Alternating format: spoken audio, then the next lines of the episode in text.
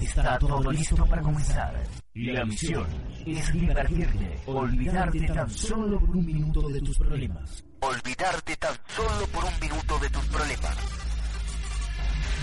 Y a través de la magia de la radio, entraremos a un mundo sobrenatural, donde la radio será parte de tu vida. Bienvenidos a lo sobrenatural.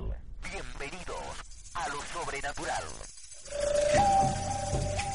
En este momento comenzamos Ladrones de Sueños, un programa de radio donde te invitamos a conocer todo aquello que otros no se atreven a contarte. Misterio, historia, espiritualidad, cine, filosofía, lectura y en definitiva, entretenimiento a través de una ventana abierta al universo que te hará cuestionarte muchas de las cosas que hasta ahora consideras normales para ti.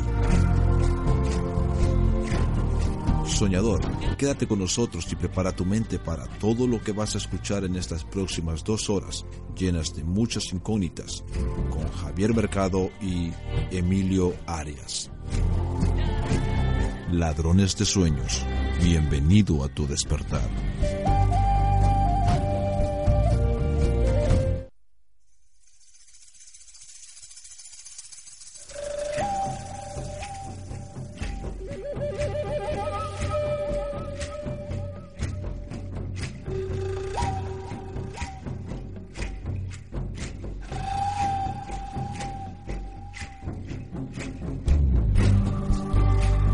Pues como bien has escuchado, soñador, en este momento vamos a dar comienzo a estas dos horitas de radio, en las cuales te vamos a abrir una ventanita y no sabemos dónde nos llevará. Muy buenas noches y bienvenidos a un nuevo programa de Ladrones de Sueños. Con los saludos de quien te habla, Javier Mercado, al frente una nueva semana, dispuestos a disfrutar de lo que tanto y tanto nos gusta. Como siempre, ya sabéis que no lo hago solo, siempre cabalgo con mi compañero Emilio Arias. Buenas noches, Emilio. Muy buenas noches, Javier, compañero y amigo. Aquí estamos un miércoles de nuevo para todos nuestros soñadores y además desear que todos los días fueran miércoles, ¿no, Javier? Sí, eso te gustaría. Yo sé que, que a ti si fueran miércoles todos los días, mm, claro. más que un niño pequeño. Pero bueno, una vez a la semana sí nos, nos hacemos muy repetidos. Bueno, ya que está el calendario establecido así, no vamos a romperlo tampoco. Está bien, que así lo cogen con más ganas. Claro. Y si no, luego se empachan de nosotros y ¿qué hacemos, Emilio? Y nosotros también lo cogemos con mucha ganas. O sea que no solamente son nuestros soñadores, sino que nosotros también soñamos, Javier. Así es, todo en equilibrio, en perfecta armonía, como tiene que ser. Bueno, si te parece, vamos a informar a nuestros soñadores del menú que le hemos preparado para esta noche. Como punto de partida va a estar con nosotros uh, Fede Bravo con su sección Esa fue su mejor hora. Hoy vamos a hablar con él de um, las ya más que conocidas guerras del Golfo. Nos contará cuál fue esa mejor hora. A continuación, pues recibiremos como cada semana nuestro mensaje de las estrellas, que nos abra un poquito la mente y nos haga pensar. Hoy cita con Misterios y Leyendas. Estará con nosotros también Manuel Domínguez, que hoy nos ha preparado el tema Ponce de León y la Fuente de la Eterna Juventud. Emilio, Toma nota porque eso seguro que a ti te va a venir muy bien esta noche. Creo que vamos a aprender mucho con Manuel esta noche, como siempre, siempre aprendemos mucho con él. Pero Ponce de León me parece que es muy interesante. Habrá que enterarse bien dónde está la fuente esa para que conseguirte unas botellitas o unas garrafillas, ¿no? Sí, hombre, qué mínimo, qué mínimo, ¿no? Bueno, yo le prestaré mucha atención hoy más si cabe.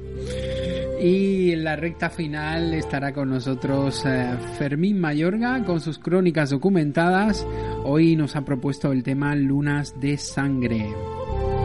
Y si el tiempo da para lo que da, pues bueno, Hoy me he camelado a Emilio y lo mismo os reflexiona algo, no lo sé. Bueno, ya depende. Ya depende. Tendremos tiempo, sí, Javier, pero si no habrá que posponerlo, ¿no? Bueno, bueno, ya veremos cómo se desenvuelve la noche. Miguel. Claro, y luego tenemos que saludar a mucha gente que Eso. tenemos por ahí muy pendiente, Que no se nos olvide. que no se nos olvide.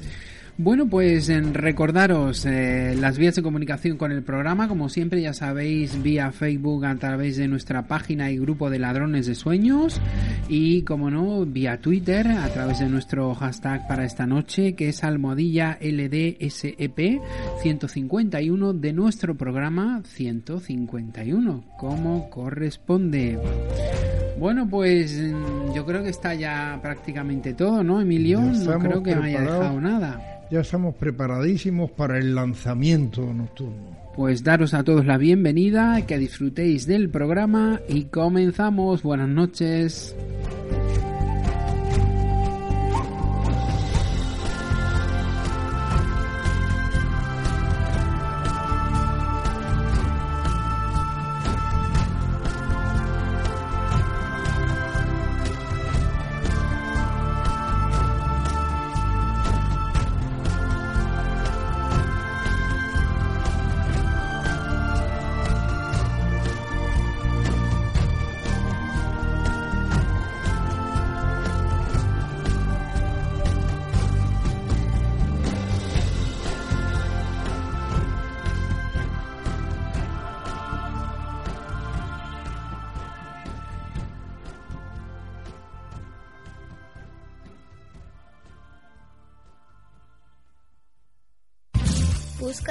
Respuestas? Escucha, Ladrones de Sueño. Ladrones de Sueño.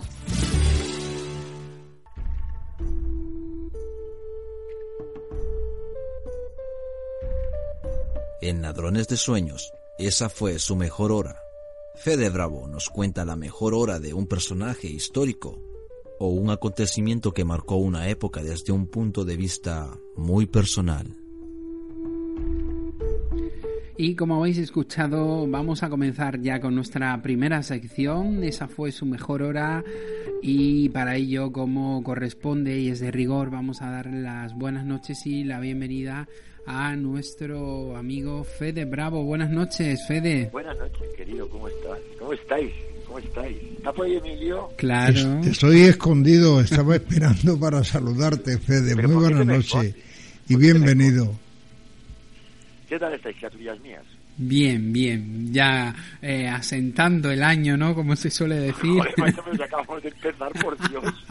Pero bueno, hay que asentarse, ¿no? Menos mal que ha cambiado un poco el año porque ha entrado un poco fresco, ¿no?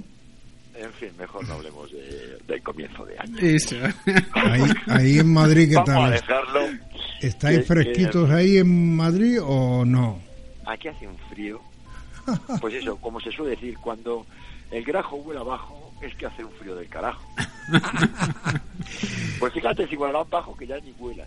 Están muertos. Así está, la- así está el panorama. Yo no te quiero poner los dientes largos, Fede, pero aquí tenemos 18 grados, o sea, tú Pero qué cabrones, joder.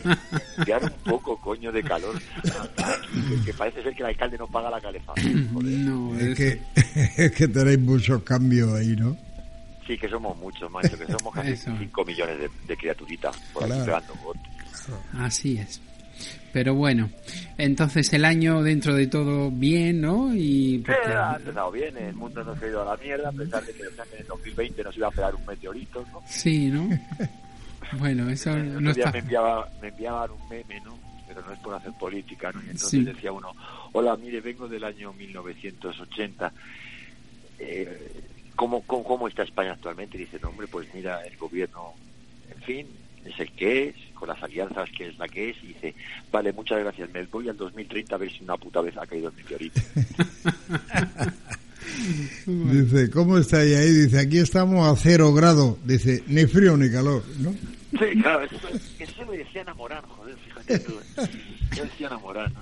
Sí. Bueno, pues nada, queridos. Con humor hemos empezado, pero vamos a empezar porque si no se Sí, nos no, va claro, ¿no? aquí nos ponemos y luego ya sacamos la cerveza, luego ya nos vamos a las copas y, y al marisco. Y ya se acaba todo, se acaba todo. Sabes que ese es el buen final de toda, de todo sistema, ¿no?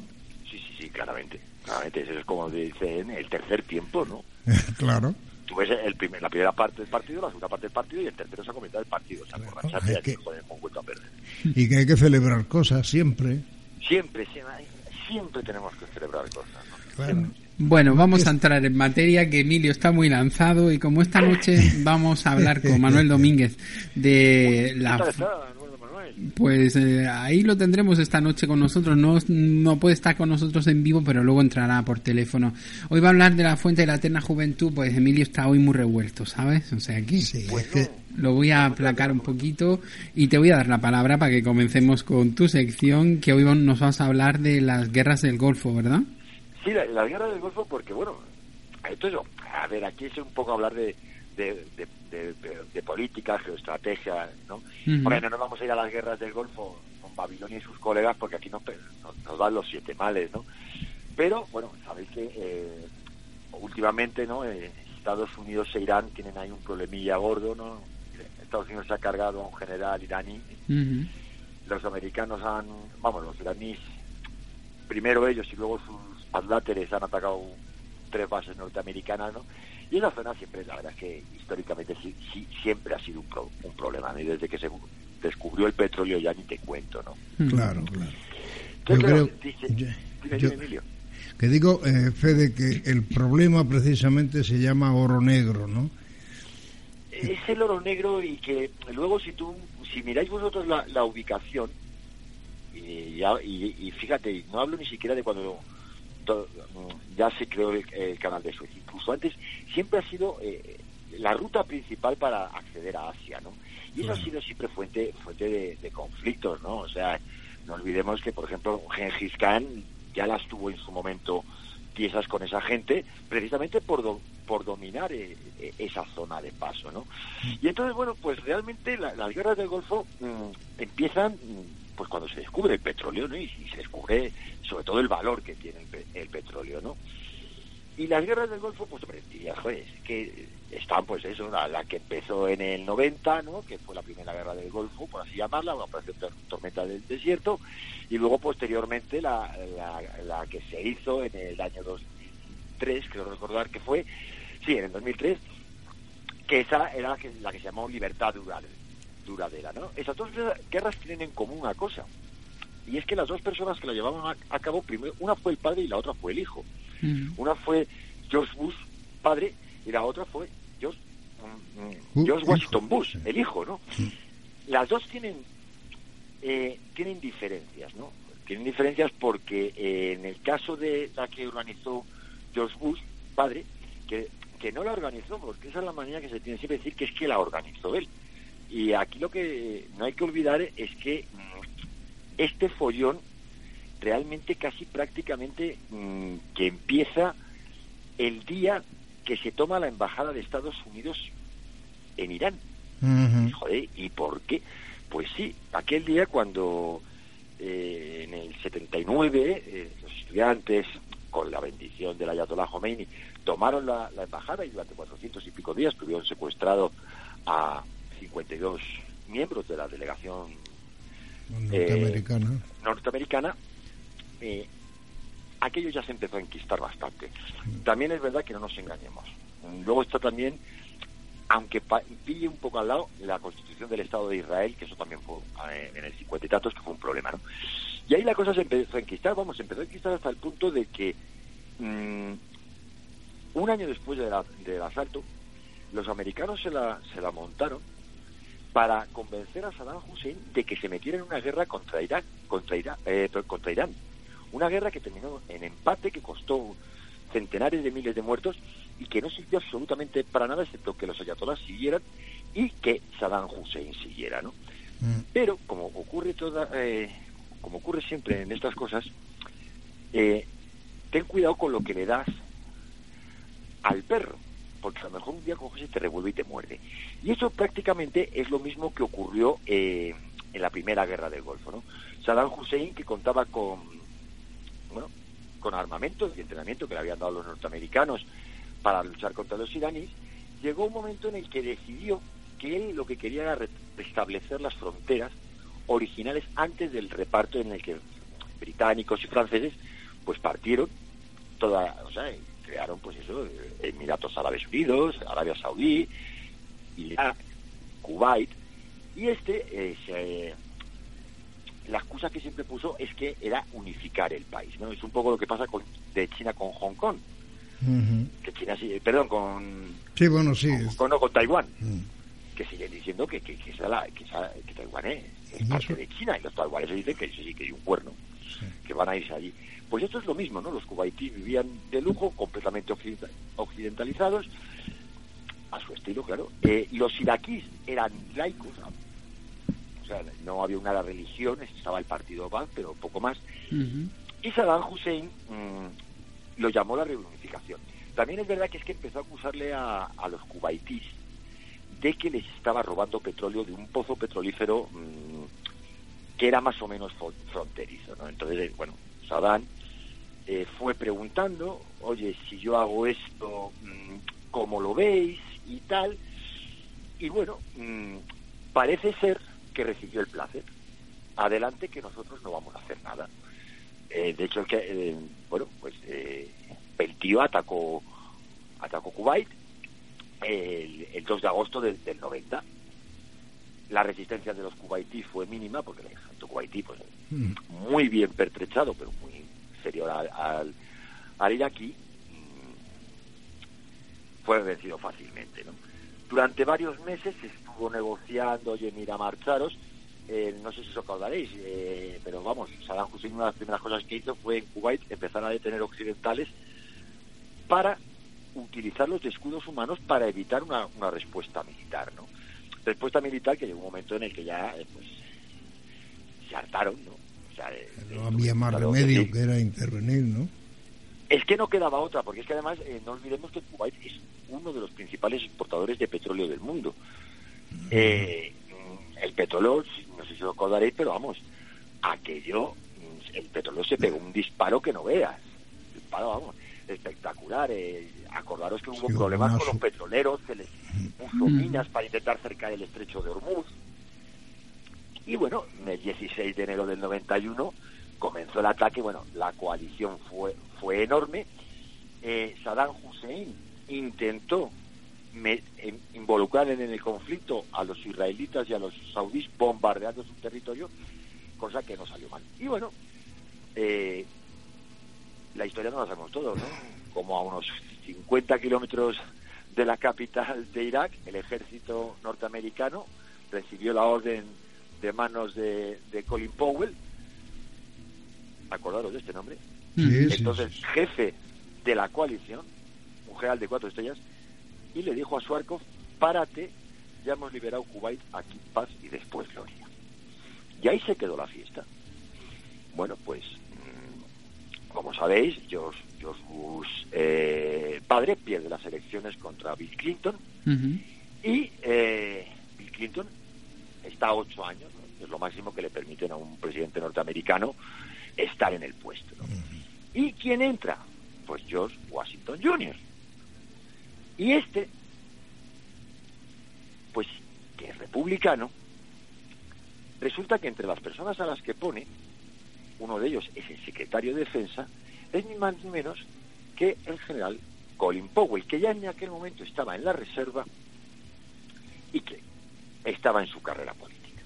Bien, aquí, eh, bueno, a esta se le llamó Operación Libertad Iraquí, y bueno, ya sabéis, y se han hecho películas sobre la historia de las supuestas armas de destrucción masiva. Con el tiempo se ha sabido que esas armas no tenían. Eh, decían que las tenía todas Saddam Hussein y luego no era verdad, ¿no? Sí, sabía que no las tenía. Eh, de hecho, mm, del famoso trío de las Azores, mm. Tony Blair, José María Aznar y George Washington hijo, el único que ha admitido que los informes de inteligencia que él manejaba estaban trucados, ha sido Tony Blair. Los otros dos han, quedado, han dado la callada por respuesta, ¿no? El resultado, bueno, ya os lo sabéis, ¿no? Aquello terminó en, en se hizo la misma historieta que en la primera guerra del Golfo, es decir, en la primera guerra del Golfo se decía que el ejército iraquí era la cuarta potencia militar del mundo. Bueno. y le aguantó lo que le aguantó al ejército norteamericano. Pues aquí pasó lo mismo. El problema es que la, la Segunda Guerra del Golfo, Libertad iraquí, yo soy de los que mantengo que no ha terminado. Porque de hecho no se domina y hay una insurgencia brutal, alimentada por Irán, de acuerdo, pero la hay, ¿no? Pero, y aquí es donde viene lo curioso. Mm. Resulta que tú, bueno, eh, eh, contar estas historias, pues ya, si nos hacemos todos, joder, y- salvo que te pases todo el día leyendo el marca o viendo Telecinco, pues ya me contarás. Sí. Pero es que es, es muy curioso porque hoy es día 15 de enero de 2020. Pues mirar qué curioso, porque en el año 1970 Muammar el Gaddafi es elegido primer ministro. O lo que es lo mismo, de facto soy el nuevo dueño de Libia. Ya sabemos todos cómo terminó Gaddafi. En el año 1970 ¿Sí? A los rehenes de la embajada de Estados Unidos en Irán. Y a la vez... Oye, Sí, Te que pierde- te habíamos perdido por, por unos segundos, Te Ah, pierdes vale. mucho, Fede. pero te hemos recuperado. Ha sido unos segundos muy, muy, muy cortos, pero yo, yo- yo que soy un perdido. ya. En- y entonces decía que en el año 1970, Muammar el Gaddafi, el Mm. 15 de enero del 70, es elegido primer ministro de Libia. Ya sabemos todos cómo terminó Muammar el Gaddafi. En el, mi- en el 1981, el 15 de enero, eh, mm, el Papa, Juan Pablo II, recibe al sindicato Solidaridad. Con recuerdo Leva, con Leva Lesa, ¿no? Fede, Sí, no te vayas que nos hace falta, hombre.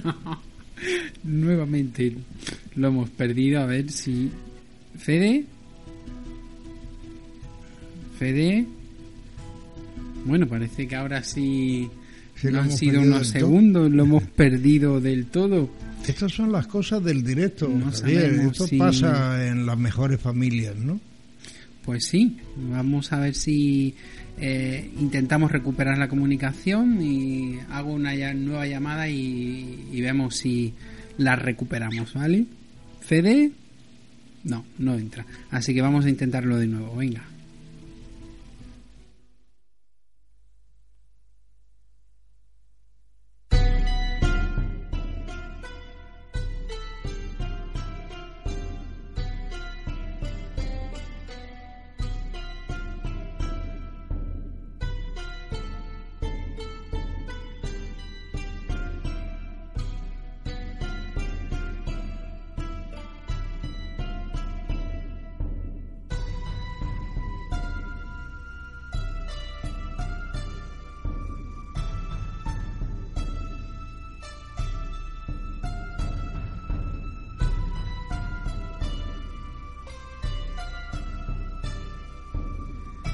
Bueno, pues eh, ya está de nuevo con nosotros Fede ahí la técnica, esta tecnología. ¿Nos escuchas, Fede?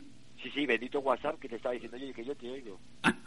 es que yo eh, no te decía que Alex Valesa, como sindicato de solidaridad, eh, lo recibió el Papa en audiencia privada y toda aquella historia, ¿no? Sí, sí, sí, pero fíjate tú qué curioso que esto ocurre en eh, justo días antes o pocos días después de la liberación de, lo- de los rehenes de, de- de la embajada. Pero es que, siguiendo con las coincidencias, resulta que tal día como hoy, en 1991, expiraba el plazo dado por los por la ONU a Saddam Hussein para que se retirara de, de, de Kuwait. Ah, vale, me oye, ¿no? Sí. Pero es que tal día como hoy, tal día como hoy, también llegaban las tropas norteamericanas a Arabia Saudita. Vale. ¿Sabéis qué ocurrió en el año 2007 tal día como hoy? Mm. Pues que fue ahorcado el que era el jefe de la inteligencia de Irak, que además era medio hermano de Saddam Hussein. Y además era también ahorcado el ex jefe de la corte revolucionaria de Saddam Hussein. Lo curioso es que si tú empiezas a empalmar gente, como que los plazos y de cuándo se fue produciendo todo este conflicto tan enorme que es la parte de Irán, Irak, como que tiene una correlación de fechas bastante bien medidas. Bastante bien medidas. Una media entre 9 y 10 años, ¿no? A ver, que yo no soy muy conspiranoico, pero tampoco creo mucho en las casualidades. Y entonces, pues, mm, ¿qué podemos decir de esto? Pues ya sabemos que Saddam Hussein terminó ahorcado. Mm, sabemos que a día de hoy el conflicto no está resuelto y sintiéndolo mucho, pero en esta sí que se puede decir que esta no fue la mejor hora de los servicios secretos de la inteligencia occidental ni de la visión geopolítica o geoestratégica, geoestratégica porque Saddam Hussein era el típico tío que sería un dictador, pero mantenía Irak en una posición estable. Ahora mismo Irak es un auténtico avispero. Es un polvorín total, ¿no, Sí, acordaros, es un polvorín absoluto. Este, los iraníes están intentando meter mano. Ya sabéis que el problema que hay eh, entre sunís y chiís, y claro, los iraníes están a ver cómo meten mano a Irak. Acordaros lo que pasó en lo que se llamó la primavera árabe que empezó en Túnez, Túnez más o menos lo arreglaron, en Egipto más salió razonablemente bastante bien para lo que podía haber sido, pero mirad luego lo que pasó en Libia. Quitaron a un señor que era un auténtico energúmeno, que era eh, Muammar el Gaddafi, y actualmente Libia se ha convertido en un país donde campan a sus anchas los señores de la guerra. Claro. Claro, son los mismos que le machacan a, Gaddafi la cara con piedras y con cosas. Sí, y son cuando lo, efectivamente, Emilio. Entonces es curioso eh, ver mm, cómo eh, la, la, gran diferencia que hay o qué mm, tejemanejes se pudieron llegar a, manejar desde prácticamente, digamos, la década de los 70 para meter mano a toda esa zona, ¿no? El primero que lo tiene fácil es el padre Oiga, usted ha invadido Kuwait, causus belli, toda la razón del mundo. Pero el hijo se tiene que, inventar una peli X bastante demostrada ya de que no, no había nada para quitar del poder a un señor y ponerse él. Vamos, no ponerse él, poner a Estados Unidos a controlar la zona. Claro. ¿Y esto a qué puede obedecer? porque los que sí están teniendo su mejor hora, posiblemente ahora mismo son los chinos. Claro. Pero, pero los chinos necesitan petróleo. porque al igual que le pasaba a Japón en la Segunda Guerra Mundial, lo que no tiene son materias primas. Y si os fijáis, como he dicho, no sería la mejor hora de George Washington Bush Jr., pero si os fijáis, las invasiones que ha ido haciendo Estados Unidos, una en Afganistán otra en Irak. se atacó a Afganistán porque como un señor había derribado las Torres Gemelas, pues a por los afganos. Como este señor tenía armas de destrucción masiva, porque lo digo yo, a por este. Pues fijaros mm, lo que han ido cortando ahí los americanos, porque el intento de salida chino para hacer un superoleoducto que sacara petróleo del Golfo Pérsico, mientras los americanos estén ahí, pues no hay petróleo porque quien lo controla son ellos. Claro, pero yo lo que no entiendo, Fede, es si no tenía eh, Saddam Hussein armas de destrucción masiva, ¿por qué no permite que los delegados de los diferentes gobiernos internacionales fueran a visitar realmente a ver si tenía o no armas de destrucción masiva? Yo es que no entiendo esa obsesión por parte de Saddam Hussein, no la entiendo. A ver, eh, Saddam Hussein sí permitió que se hicieran visitas. El, problema es que, bueno, llegó un momento en el que ya se hartó porque ya no iban a visitar, eh, bueno, es que ya directamente lo que querían ver eran complejos ultra secretos y claro, el tío empezó a decir, oye, mira, hasta aquí hemos llegado. Segundo, a Saddam Hussein le pierde, le pierde completamente, mm, bueno, que él no tiene una visión real de lo que está ocurriendo y no la tiene ni él, ni la tiene su hijo Uday, el único posiblemente que, que, podía tener cierta visión, que además era el único ministro cristiano que, había en su gobierno, que era el ministro de Asuntos Exteriores, ¿no? Era la, por así decirlo, la cara amable. Y, Sí, porque el ministro, de, el ministro de Seguridad tiene poco papeleta que jugar cuando tenía que haber jugado la papeleta él en vez del ministro de Asuntos Exteriores, ¿no? Sí, pero acuérdate que Tariq Asil es al que se le- no hace nada más que llevarle aquí y allá, decir, oiga, que es que no lo tenemos, que no, que no lo tenemos, que no lo tenemos. Personalmente, mm, se le iban a jugar eh, sí o sí, o sea, realmente le estaban diciendo o se desarma usted completamente y nos deja hacer lo que nos dé la gana o le vamos a invadir. Un poco mm, lo que ha ocurrido siempre de una gran superpotencia a alguien que está en el sitio que no debe de estar, ¿no? Acordaros cuando os contaba lo de la batalla de Isanguana, cuando el ejército de cuando Lord Chelmsford le dice directamente al rey Zulu que desarme a todo su ejército. Ujú. Y dice el otro, sí, hombre, si yo no voy a pe- pegarte a ti, pero yo no pienso desarmarme y le declara la guerra. Pues esto realmente vino a ser lo mismo, ¿no? Entonces, realmente, si lo pensamos como cuál, si esta fue la mejor hora, a nivel geoestratégico sí lo ha sido. Yo no digo que luego los chinos no vayan a terminar llevándose el gato al agua, ¿no? Claro, claro. pero de momento los chinos siguen teniendo un problema gordísimo para abastecerse de petróleo. De hecho, mm, te traslado comentarios que nos llegan a través de las redes sociales, como nuestro amigo Manuel Ortega vía Twitter. Eh, de hecho, nos da las buenas noches y se pregunta por qué intentar manipular países haciéndonos creer que merecen una vida peor. ¿Acaso en el Irak de Hussein no se vivía? Todo el régimen no hace sino ayudar a quien es afín a quien gobierna, lógicamente. Hombre, Hombre, a ver, No, pero, pero perdona, Fede, si mm, eh, tuvieran, no tuvieran petróleo, pasaría pues lo mismo que ha pasado en otros países que no tienen petróleo y los han dejado a su suerte, ¿no? Sí, pero eso, es- a eso, eh, a ver, eh, es que siempre hay una razón, porque acordaros que, por ejemplo, Saddam Hussein, cuando ya se empieza a ver en la primera guerra del Golfo que la puede perder, amenaza y lo hace con incendiar los pozos petroleros. Mm. Y los incendia, ¿eh? Y acordaros de las imágenes de los meses y meses sí, los pozos hasta que consiguieron apagar los incendios, ¿no? Siempre hay un, un motivo, hasta el país más, no sé, imaginaros estos países eh, de, de Centroáfrica, que hasta hace nada ni Dios le importaba un cuerno hasta que apareció aparecieron los teléfonos móviles. Y como tienen las mayores reservas de, de coltán del mundo, ahí hay un tarajal metido de mucho cuidado. Mm. ¿Por qué? Porque tú me molestas. Está Tú claro. tienes coltán, pero es que yo a ti no te necesito. Así que o te quitas o te quito. Y con Sí. Saddam Hussein vino a ser prácticamente lo mismo. Porque además Saddam Hussein ya estaba empezando a cambiar, estaba un poco haciendo lo que está haciendo Turquía.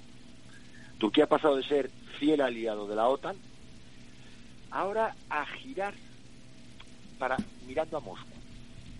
Y Saddam Hussein, mm, sí es cierto que mm, ya había dejado, mm, llevaba tiempo comprándole a los soviéticos, bueno, a los rusos, armamento.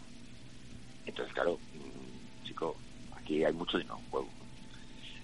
Entonces, como digo, en esto sí, se han buscado la, la excusa perfecta para cerrarle. A ver, para es como una jugada mayor. Aquí el plan es parar a los chinos. Pues chato, lo siento bigotes, pero vas a pringar. O te quitas o te quitamos. Claro. Y por eso sí digo que en eso la visión geoestratégica de los norteamericanos sí se podría decir que esa fue su mejor hora. Ah, Ahora, que esto como digo yo es un parche ahora, veremos dónde termina la fiesta, porque Eso. esto os garantizo que no ha terminado. Sí, ¿Qué eh, va? eh, Para yo- nada. Yo en estos casos lo que pienso siempre es que las guerras pasadas a mí no me dan miedo. A mí las que me dan miedo son las venideras y estamos a boca de que nos enganchen bien, ¿no? Hombre, a ver, mm, yo lo hablaba el otro día con un, un amigo mío y coincidíamos los dos en que ya, ya nadie quiere una enganchada tradicional. No, Ahora hoy ya- no, hoy la mecánica, juegas- Claro. en otro nivel. claro, hoy la Pues, mecánica es diferente por, la- por el sistema eh, que tenemos de avance tecnológico, entonces, Ahí iba yo. claro, O sea, ahora ya, pues, o sea, mm, primero se minimizan las bajas, o sea, nadie quiere como Estados Unidos, ciento y pico mil muertos en la guerra de Vietnam, ¿no? Ahora usa drones. Un tío desde, desde Dallas maneja un dron que te está volando una casa a 14.000 kilómetros en Afganistán. Mm. Eh, se sabe que Rusia tiene una unidad a las afueras de, de mm, creo que es de Kiev, especializada solo en temas hacker. Los chinos tienen otro departamento especializado en eso. Eh, mm, Donald Trump hará cosa de un año dio la orden de la, crea- de la creación del- de, bueno de la primera fuerza aero- aeroespacial, o sea, la guerra de las galaxias, o sea, país a pegar claro, claro. Y bueno, todos sabemos eh, los problemas que hubo con el tema de la, de la elección de Trump, que si los hackers rusos habían estado manipulando las elecciones, el gobierno holandés, ¿quién fue el gobierno holandés? El que en un momento dado dijo que se negaba a que eh, el tema del voto en sus elecciones se hiciera vía telemática, porque tenían miedo que los rusos la pudieran manipular eso. claro, claro. Son ceros y unos. Entonces con este amigo mío y yo de- decíamos que ahora ya las guerras va a ser más en plan mm, ciberespacio. ¿no? Mm, Pues mañana cojo y te hundo la libra esterlina, o cojo, bueno, eso de hecho lo hemos visto, no sé si os acordaréis, de una de las, de, lo- de las grandes operaciones de la, de la inteligencia israelí en connivencia con la norteamericana, cuando para parar el programa nuclear iraní les metieron un virus en la centrifugadora que, que- que estaba procesando el plutonio. Y, se, y, o sea, es que lo pararon entero, es que se la cargaron. Se la cargaron entera la, la- la central. Hoy, La dejaron inútil. hoy Fede, sería, eh, yo me imagino, muy llamativo el tema de los drones, jugarían un papel extraordinariamente importante. Sí, Eh, claro que lo juegan. No harían, no harían como los japoneses kamikazes aquellos, sino que hoy lo No, harían, ¿no? No, sí, es que de hecho, por ejemplo, eh, hace relativamente con a poco del verano, eh, tanto Rusia como Estados Unidos presentaron sus drones kamikaze. Claro. O sea, drones con el único objetivo de irse a estrellar contra algo. Contra algo, o sea. Eh, los, kam- yo- los kamikazes de hoy, ¿no? sí, pero, eh, pero ahí no muere nadie. Ahí no muere nadie, porque quien controla el dron es un señor que está en un despachito en Pekín, en Moscú, en Washington, en Madrid. Y lo que se trae es un aparato. Eso sí, que luego se lleve por delante un edificio, eso es otra historia. ¿Os acordáis vosotros de aquella novela que se llamaba Los Juegos de, de Ender? Sí. Donde realmente el niño cree que está jugando y lo que está librando es una guerra de verdad. Pero él no sabe. Pues esto es lo mismo. Tú ahora eh, coges, estás en tu casa, estás manejando un, un simulador de vuelo, tú, pues hay un señor que en la base de rota está con un simulador de vuelo como el tuyo, mil veces mejor, pero encima llevando un Predator. De esos que disparan. Es que te llevan y se cargan a, a-. Bueno, al, al general Soleimani, este iraní, lo han matado con, con un Predator. Claro. O sea, en el aeropuerto de Damasco. Ni, Bueno. ni, ni soldados de fuerzas especiales ni hostias. Por satélite, mira, allí está. Ala, guapo, tira. Y como están las cosas hoy en día, imagínate. Y Oye, ido en que- busca, en busca del general que además lo querían cazar, ¿eh? Lo han Sí, cazado. hombre, es que ese tío era mm, con muchísima influencia y ese era, pues eso es, digamos, el mariscal Edwin Rommel de los iraníes, ¿no? Claro. Eh, podéis cogerlo, mm, porque se puede ver, eh, de cómo eh, en el último día, en octubre, el 12 de octubre, el día de, bueno, el día de, de la fiesta nacional española, había unos policías nacionales con unas escopetas rarísimas. Bueno, pues esas escopetas eran unas escopetas que emiten radiofrecuencias que anulan un posible ataque con drones. O sea, ya, ya ni pistola ni nada. ¿vale? De drones. Como están las cosas, mm, Sí, sí. Eh, esto- os digo que yo veo difícil que haya un, o sea, un enganche de verdad de tropas re- tropas regulares contra tropas regulares. No, lo que sí que está claro, Fede, es que una guerra hoy eh, posiblemente duraría una semana, pero en esa semana moriría mucha más gente que en todas las guerras anteriores. Por ¿eh? supuesto. Eh, depende de lo que tires. Mm, mm, yo, eh, bueno, sabéis que se ha tenido un poco la, el tema del pánico este, ¿no? La, la psicosis, ¿no? Sabéis que la isla de, creo que fue de La Palma, hace nada sufrió un apagón total, Sí. pero total. Total. La explicación que dio el gobierno era que había sido un fallo en las centrales y no sé qué, no sé cuántos. No, eso fue una manipulación total, hombre. A ver, el gobierno te dice eso. Claro. Porque lo que no te va a decir es, oiga, mire, es que se, se han colado en nuestro sistema de seguridad y se lo han cargado. No les conviene que, que eso se sepa. No, porque es, es lo mismo que el tema de los ovnis. Un gobierno jamás te va a decir que va a ver ovnis, porque entonces tiene que admitir que, que su fuerza aérea es incapaz de, de proteger a De sus ciudadanos. Ah, sí. Pues esto es lo mismo. No, no. Esto es que se devine el gato que tocó los enchufes y se, y se ha cargado la central. Claro. Claro. Porque como admitas que un tío desde su casa ha dejado una isla entera sin luz de un país del primer mundo, dices, macho, tenemos un problema. Y muy gordo. Claro. Eso sería un chiquillo que metería los dedos en un enchufe y se cargó la instalación. Claro, eso es lo que se cuenta. Es más plausible eso. Sí, porque la, la otra ya acojona, ¿no? Mm. Claro, La lo que no quieren es tampoco decir yo he sido el culpable. Eso no lo van a decir Hombre. nunca. Es que se- sería mm, muy, muy absurdo el coger y admitir, oiga, mire, es que soy yo que me he cargado esto para decirle que a la siguiente le dejo, le, le devuelvo a la edad de piedra. Claro. Que es básicamente lo que mm, prácticamente en su momento eh, George Bush hijo le dijo a a Saddam Hussein que le iba a devolver a la edad de piedra como no se quitara de en medio. Y claro este no se quitó. No olvidéis que la diferencia entre el padre y el hijo es que uno el padre sí tiene razón porque es Irak el que ataca es Irak el, el que ataca El hijo que y fue a además da terminar. la orden de que no se no se asalte Cu- eh, no se asalte la capital ¿por qué? porque el tío tenía bastante claro Sí.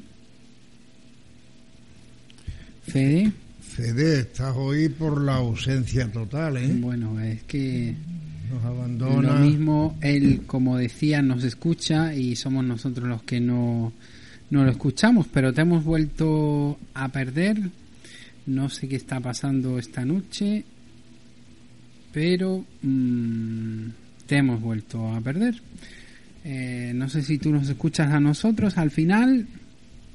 Voy a intentar mm, reconducir la comunicación. Igual, dice- nos están controlando y como dice, estamos hablando claro, cosas me lo dices, me está escribiendo esto son los rusos. y no, y no están. Bueno, que sí nos oye, nos dice. Bueno, vamos a intentar rec- mm, recoger de nuevo la comunicación, más que nada ya para despedirlo también, para no cortarlo así. Un momento.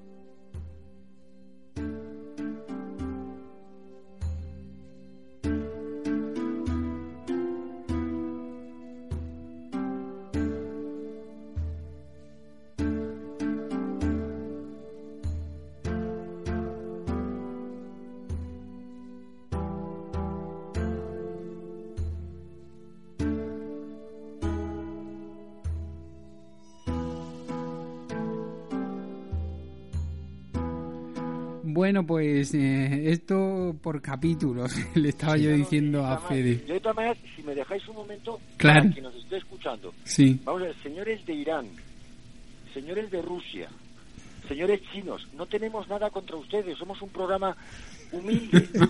No nos hackeen, coño. No nos Yo- hackeen.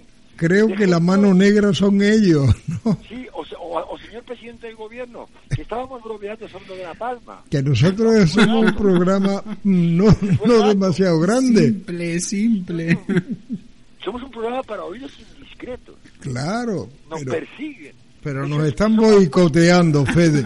Claramente, claramente. Esto es, es la ciberguerra, los rusos, macho. Esto es el Snowden, este, el Snowden este, el que se marchó. A- Algún día hablaremos de, de Snowden y de Julian Assange y Wikileaks. Ajá. Pero vamos a reír todos un rato. Estupendo, estupendo. Pues con, un comentario que nos hace también nuestro amigo Manuel Ortega, nos apunta a través de Twitter y dice, hablar de estos temas en lo que tiene, inclusive el control también puede llegar a las redes sociales. pues lo, Claramente, nos han hackeado. lo dicho, querido, que muchísimas gracias por estar otra noche con nosotros y deseando ya de tu próxima, esa fue su mejor hora. Y antes, y antes de nada, porque se me, ha- se me ha pasado, Sí. feliz año. A Eso. nuestros queridos oyentes y por supuesto a vosotros, claro que sí. ¿Qué menos? eh, ¿Qué menos? Qué menos. pues lo dicho, cuídate mucho y nos vemos queridos. Un abrazo. Un abrazo muy grande, Fede. Recuerdos a María José. Chao.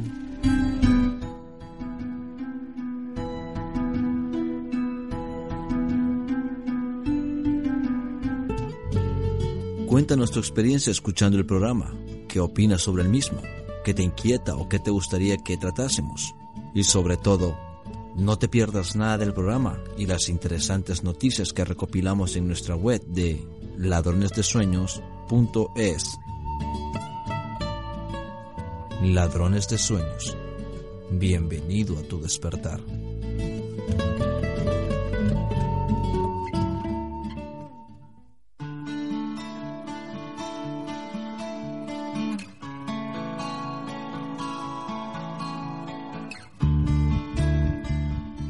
En Ladrones de Sueños escuchamos el mensaje de las estrellas.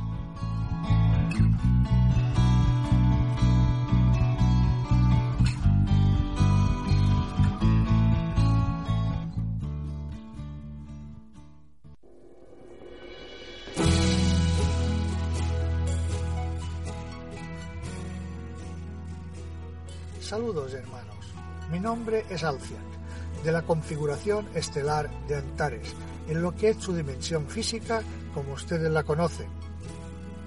Sepan, hermanos, que cada uno de ustedes tiene toda la información original dentro de su integridad. Todos somos iguales y somos partes de la vida universal. Ustedes no recuerdan el inicio del camino que marcaron en su creación inicial por la experimentación de su naturaleza pura. Por ello están ahora en una situación que no entienden y no pueden llegar al entendimiento si no es por medio del sufrimiento, ya que el sufrimiento deja heridas que necesitan del curso del tiempo para ser sanadas. Ustedes son más que humanos así como lo entienden. Les han dicho que deben elevarse espiritualmente, así como han hecho los maestros que les han guiado en la tierra. Les han dado técnicas para elevar su vibración y encontrar la paz en la contemplación de la naturaleza. Todo esto es real y es correcto, pero siguen utilizando técnicas que no llegan más allá de la paz y el bienestar personal. Todo esto está muy bien, pero es necesario dar un paso más en la misma comprensión de las cosas y buscar más allá del tiempo y del espacio, más allá de todo lo que hay a vuestro alrededor, para saber que el universo ma- maestro está dentro de ustedes. No somos nosotros solos los que se los comunicamos. Y además todo esto nos enseña a ir más allá de lo imaginable en la mente, la suprema libertad de la totalidad del ser. Esa suprema totalidad está más allá de cualquier ser espiritual y de cualquier imagen sagrada. Ahora, amados hermanos, tenemos la oportunidad de liberarnos de las verdades de la mente personal y reconocer el nacimiento de la mente divina, sin credos ni dogmas que les han enseñado en el curso de las vidas que han ido viviendo en planetas como el que viven ahora. Todo es perfecto en cuanto todo nos aporta gradualmente los conocimientos y experiencias para llegar a estos momentos de libertad mental y espiritual, en todos los grados que puedan aceptar en sus corazones. Los grandes avatares de su mundo les enseñaron una parte del camino, solo la parte donde cada uno debe reconocer y después ellos siguen su camino para que ustedes sean libres en su existencia y conozcan realmente su infinita libertad. Son tiempos de comprensión profunda para reconocer lo que siempre han sido y que ahora os regocijaréis en la verdadera vida espiritual que os empieza a surgir en vuestras vidas en el día a día. Sabed, hermanos, que se caerán las máscaras que ocultan las verdades y que por tantos miles de años habéis tenido por verdades absolutas. Nos incluís en la unidad, nos incluimos en la unidad entre ustedes. Aquí ya no hay rangos jerárquicos en este sentido. Ya solo somos libertad y plenitud. Iréis conociendo y reviviendo estos estados de gracia a través de los demás, porque al verlo en los demás será porque ustedes lo han conseguido cambiar. Cada momento adquirirá una nueva perspectiva en la vida y en la conciencia. Además, se ajustará cada vez más a la unidad entre los demás. El amor produce cambios en todos los niveles superiores e inferiores. Todo será sencillo y realmente maravilloso.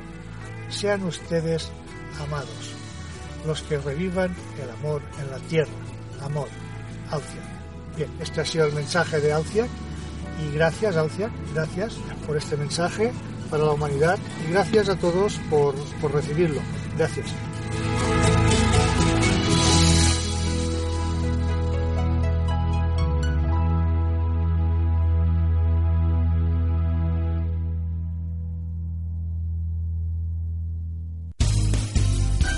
Estás escuchando Ladrones de Sueños. You are now hearing Dream Thieves. Ladrones de Sueños.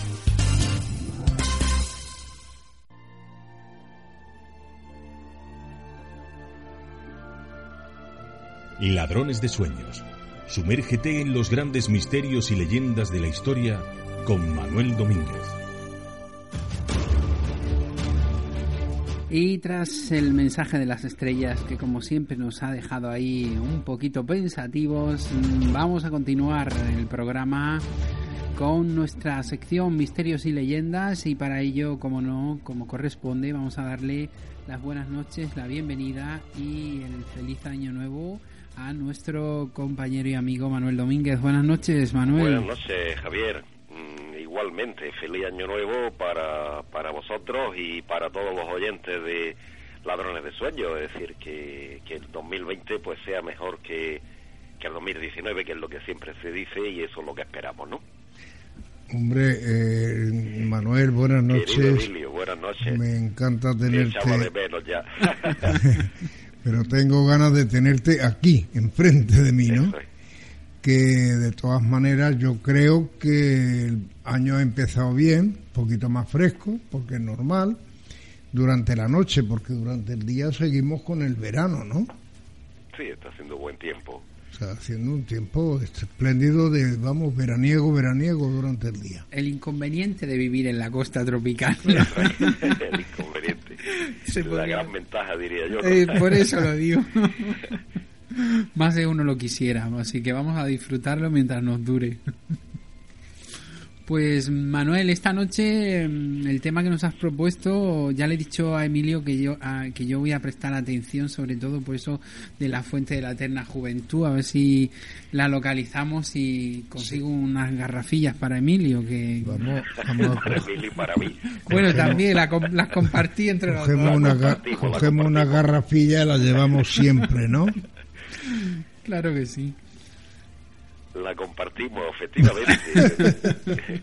efectivamente, quizás sea una de las leyendas más, más atávicas de la historia de la humanidad, ¿no? Hombre. La historia de la fuente de la juventud.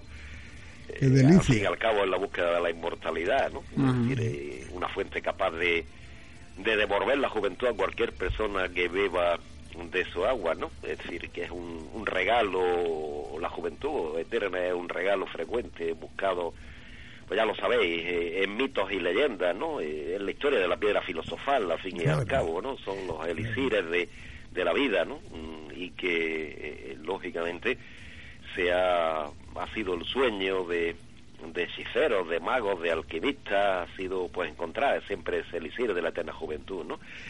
Y, y además yo decía que son leyendas de que están en todos los rincones de la tierra, ¿no? Hablan de ríos, de fuentes, de árboles, de frutos, de pócimas, de, que rejuvenecen a, a, los hombres, ¿no? En la historia de la, de la fuente de la vida, de la fuente de la inmortalidad, el árbol de la vida, el río de la inmortalidad.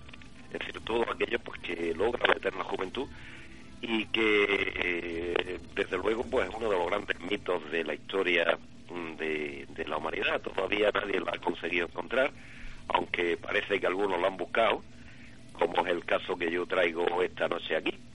Fijaros que eh, las coplas de, de, Jorge Manrique decían que, que hablaban siempre de la fugacidad de, de la vida, ¿no? Siempre hablaba de la muerte que nos acecha y que el hombre no puede evitar, es el funesto encuentro, pero evidentemente ante esa perspectiva no es extraño pues que el hombre haya buscado la, la inmortalidad, ¿no? Y al cabo, en fin, al cabo, la historia de la fuente de la juventud es una variante de, ese mito universal, ¿no? Es decir, a veces se presenta con actitudes totaliza, totalizadoras, como puede ser la inmortalidad, o a veces algo más restringido, como puede ser mantenerse joven, y como decía, lo encontramos en diversas, en muy diversas culturas, ¿no? Herodoto, por ejemplo, el historiador griego, eh, hablaba que que los etíopes eh, que situaban en un extremo del mundo alcanzaban los, los 120 años de vida gracias a unos baños que se daban en una determinada fuente.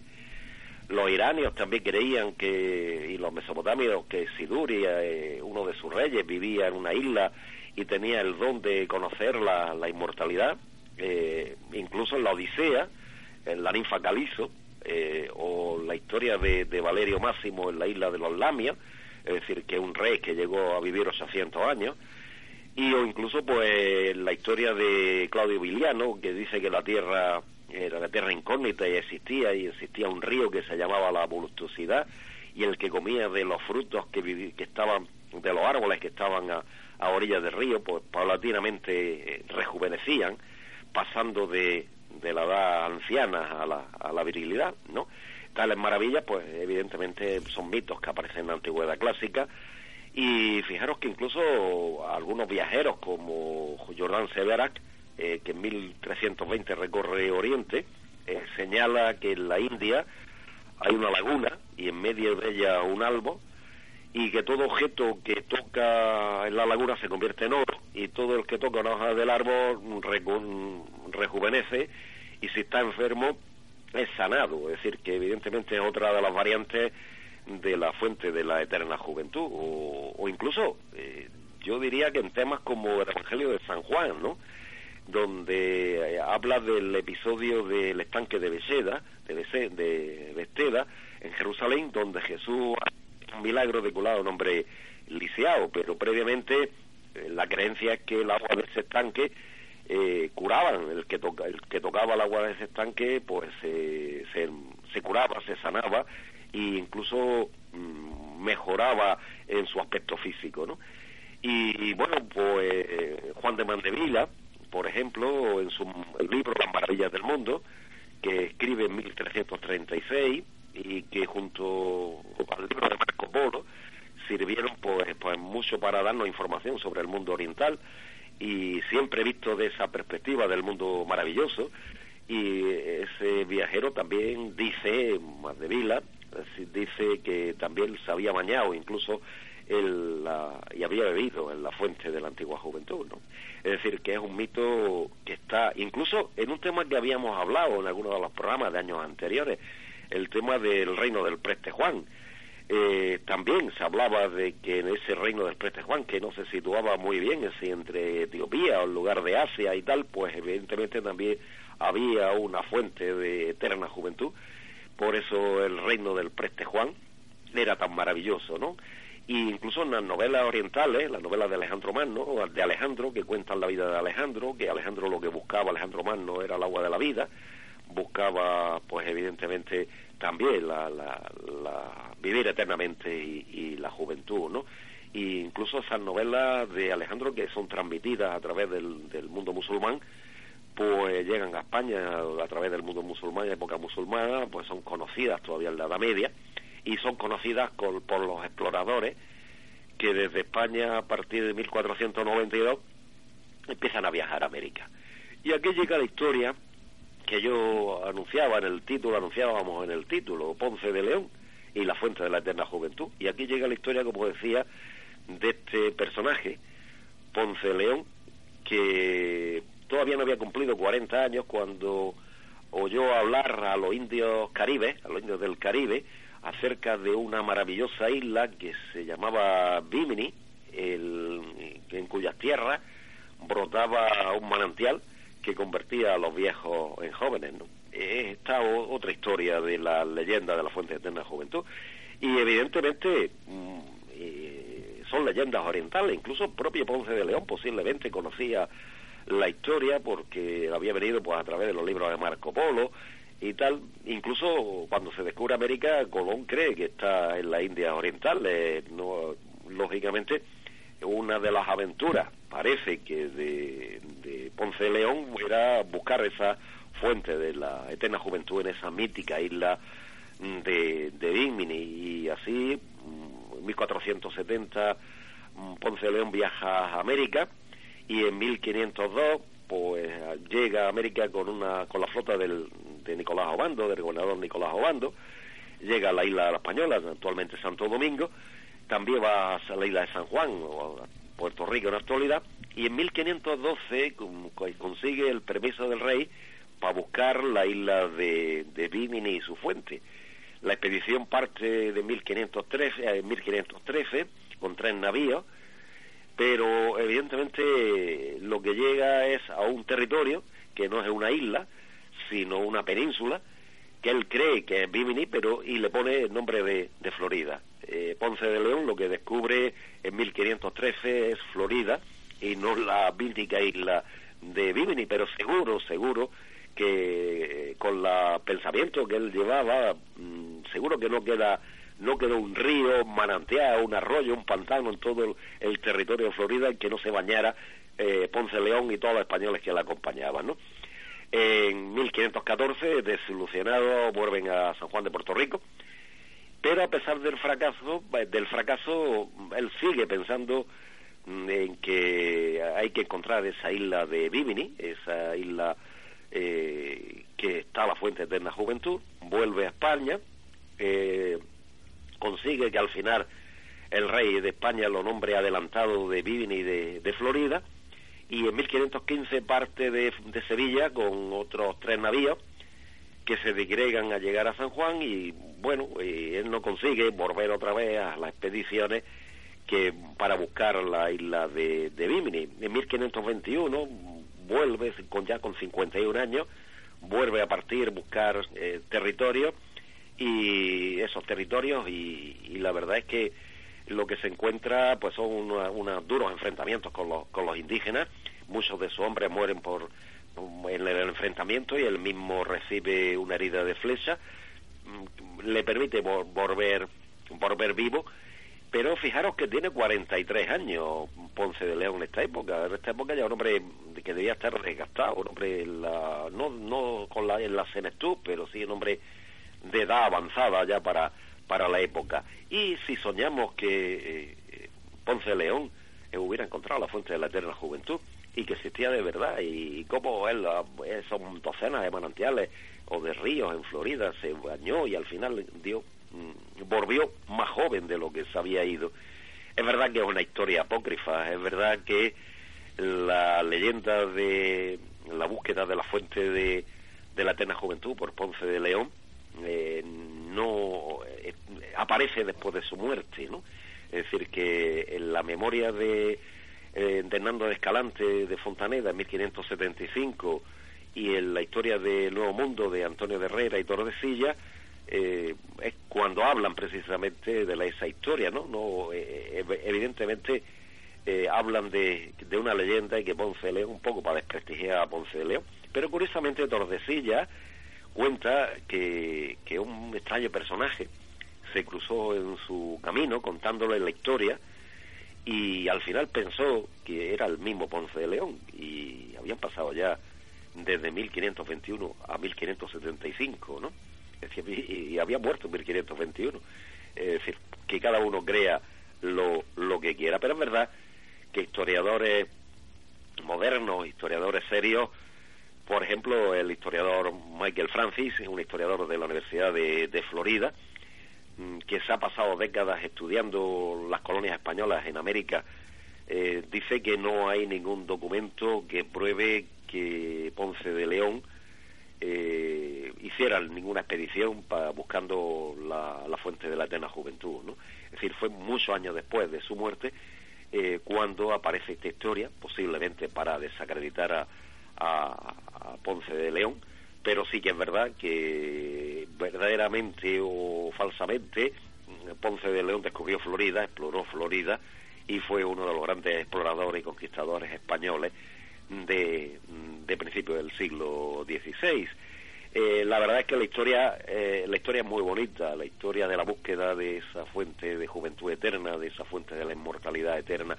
Pero es muy curioso porque en la ciudad de San Agustín, en Florida, existe un, parque que se llama Parque de, de la Fuente de, de la Juventud, curiosamente, el Parque Nacional Arqueológico de la Fuente de Juventud, eh, con una especie de un tributo a, la tradición, a la historia de Ponce de León, eh, y aunque la fuente no está allí, todos los turistas que van allí beben del agua de la fuente, ¿no? Y incluso pues se exhiben algunos objetos coloniales nativos para celebrar pues patrimonio histórico del descubrimiento de, Florida por, por Ponce de León. Mm, el mito de la fuente de la juventud todavía perdura, todavía como una metáfora de cualquier cosa, cualquier cosa que incremente la longevidad, cualquier cosa que incremente esa regresión temporal que significa volver a, ser joven. Es una leyenda muy interesante, no está probado que realmente Ponce de León eh, eh, hiciera sus exploraciones buscando esa mítica isla de Bimini y su fuente milagrosa, pero la leyenda está ahí y la historia está ahí. Posiblemente sea una de las historias transmitidas a través de los, de los cronistas del mundo oriental y que el propio Ponce de León la llevara desde España a América más que oírsela a los indios caribes. El caso es que eh, el caso es que bueno es un mito muy bonito, es una historia muy bonita y eh, la realidad fue que no encontró nada, pero como dicen algunos historiadores eh, debió bañarse en todos los ríos y todos los manantiales y todos los arroyos y todas las lagunas de, Florida. Y mira que tiene ríos, lagunas, Florida. Pero lo que sigue... Debió bañarse en todas ellas para ver si alguna de ellas era la fuente de la juventud. Manuel, lo que sí que está claro es que no la encontró, porque de lo contrario tendríamos a Ponce de León con nosotros. tendríamos a, a, Ponce de León dando huertas todavía, como es lógico. Y nosotros pidiéndole la garrafilla. El caso es que es muy curiosa la historia de Tordesillas, ¿no? De Tordesillas, cuando cuenta la historia que él se encuentra por un camino eh, a un personaje, a un hombre, y, le cuenta la historia de la fuente de la juventud, ¿no? Y dice que había estado en América y tal, y Tordesillas sospecha eh, que ese hombre es el mismo Ponce de León, lo cuenta en su libro, ¿no? Mm. Pero Ponce de León había muerto en 1521 y Tordesillas escribe su libro en 1575. Bueno, ahí queda eso, ¿no? Ahí queda eso, sí. Pues ya verás, casi nada. Al final, eh, por lo menos, eh, como se suele decir, murió en el intento, ¿no? Sí, murió, el, hombre murió en el intento, pero es muy curioso, ¿no? Porque eh, es verdad que no quedan documentos de ningún tipo, es verdad que la leyenda de la Fuente de Juventud y Ponce de León se escribe después de su, de su muerte, y, pero bueno, ahí está esa leyenda de la inmortalidad de, mezclada con los mitos orientales, con las historias que habían escrito sobre el mundo maravilloso de Oriente, de, la, de las lagunas, de la fuente de la juventud en Oriente, de los mitos de Marco Polo, las historias de Marco Polo, de Mandevila, es decir, todas esas historias que indudablemente llegaron a España, transmitidas pues, por los viajeros que desde Oriente trajeron todas esas leyendas, esas historias a, Europa Occidental. Sí, sin duda es interesantísimo, sobre todo romántico, ¿no? Sí, sobre todo romántico, pero, es decir, fijaros, el, desde la antigua Biblia, ¿no? El Mm. árbol del bien y del mal, volvía a la juventud, ¿no? Es decir, aquello era la historia de la inmortalidad, ¿no? El árbol de la vida, ¿no? Es decir, que al- eh, evidentemente son, son mitos, ¿no? Eh, que además se confunden a lo largo del tiempo, se complementan y, y al final pues se crean este tipo de, de leyendas que conforman pues un mundo romántico, un mundo de, de aventuras, de exótico, de historia de, de, de aventurero, de, de gente que, que en teoría buscaba, eh, de alquimistas, de magos, que buscaba la, la piedra filosofal, la, la, la inmortalidad, la juventud, la inmortalidad. Sí, también querían hacer el plomo oro. Qué tontería, porque si hubieran hecho el plomo oro, valdría el oro lo mismo que el plomo. Lo mismo que el plomo, efectivamente. Pues los precios del mercado van en función de la cantidad Claro. existente, pues contra más plomo convirtiera en oro, menos valdría el oro. Claro. Lógicamente, ¿no? Y además no vale ni siquiera para hacer El tuberías. ¿no? esfuerzo. Mira, al final no hay ni el esfuerzo para hacerlo, ¿no? Claro. O sea, dentro de, de todo, yo creo que al final también ha sido una asignatura pendiente ¿no? del hombre hoy en día y en, y en esa época casi eh, estaba mucho más en auge todo ese tipo de, de investigaciones. ¿no? Sí, pues, indudablemente. Y bueno, hoy se ha perdido y conocemos el mundo muy bien.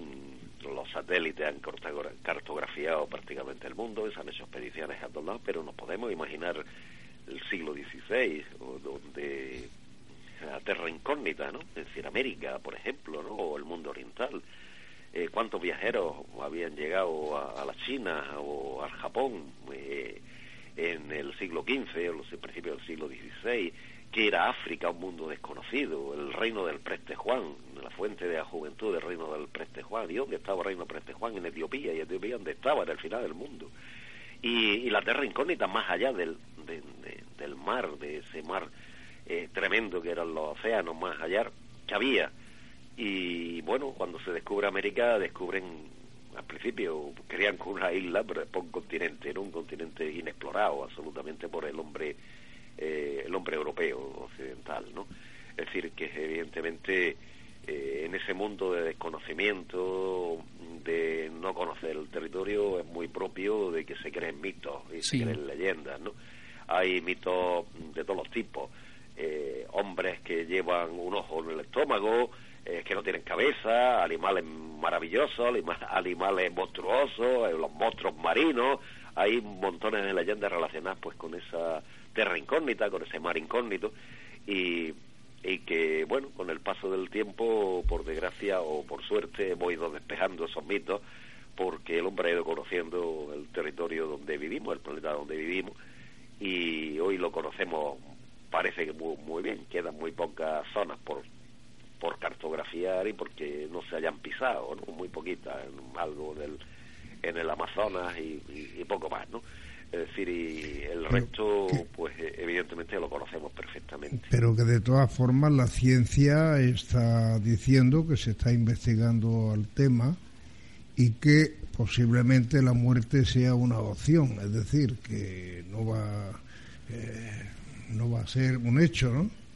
Sí, vamos, yo creo que, bueno, antes o después la ciencia está, si lleva muchos años, si nosotros nos comparamos el hombre actual con, con la época que yo citaba de, de Ponce de León, un hombre de 50 años en la época de esa, en el siglo XVI era auténtico viejo, ¿no? Claro. Hoy eh, se ha alargado la vida, ¿no? Un, un montonazo. Hoy eh, todos recordamos, no hace tantos años, un hombre con sesenta y tantos años era un viejo. Hoy un hombre con setenta, sesenta y tantos años todavía nos vestimos pantalones vaqueros y cosas así, Sí, ¿no? sí, y parece que estamos viviendo una segunda juventud, ¿no? Eh, evidentemente el tiempo se ha alargado ¿no? y seguramente la ciencia permitirá que se alargue más. Lo importante es que se viva eh, con, con sano y con, y con placeres de la vida, ¿no? Mm. Que es lo importante, ¿no? Para vivir muchos años y vivir enfermo, más vale que no. Pues sí, mejor. Por lo menos. Por eh, eso la fuente de la juventud no solo devolvía la juventud, sino sanaba las enfermedades, ¿no? Es decir, que tenía complementaba una cosa con otra. ¿no? mm. Hombre, lo suyo sería que llegáramos a tener 30 años todos siempre. Eso sería. ¿eh? Y entonces no, no nos íbamos de aquí nunca. No, Esta es la eterna historia, ¿no? La eterna historia de los mitos de la inmortalidad, ¿no? Eh, seguimos, seguimos en el mundo actual con esos mitos de la inmortalidad. Es verdad que la ciencia ha mejorado muchísimo, es decir, una edad media en el siglo XVI estaba muy bien, en treinta y tantos, cuarenta años, ya, ya un hombre, una persona había vivido suficiente, ¿no? y 80 años, eh, ochenta y tantos años, la edad media, pues, es decir, de, la edad máxima de vida, ¿no? Decir, por lo tanto, se ha mejorado en ese aspecto, pero bueno, al fin y al cabo todos vivimos en ese mito de, de cómo volver a esos años dorados de la juventud.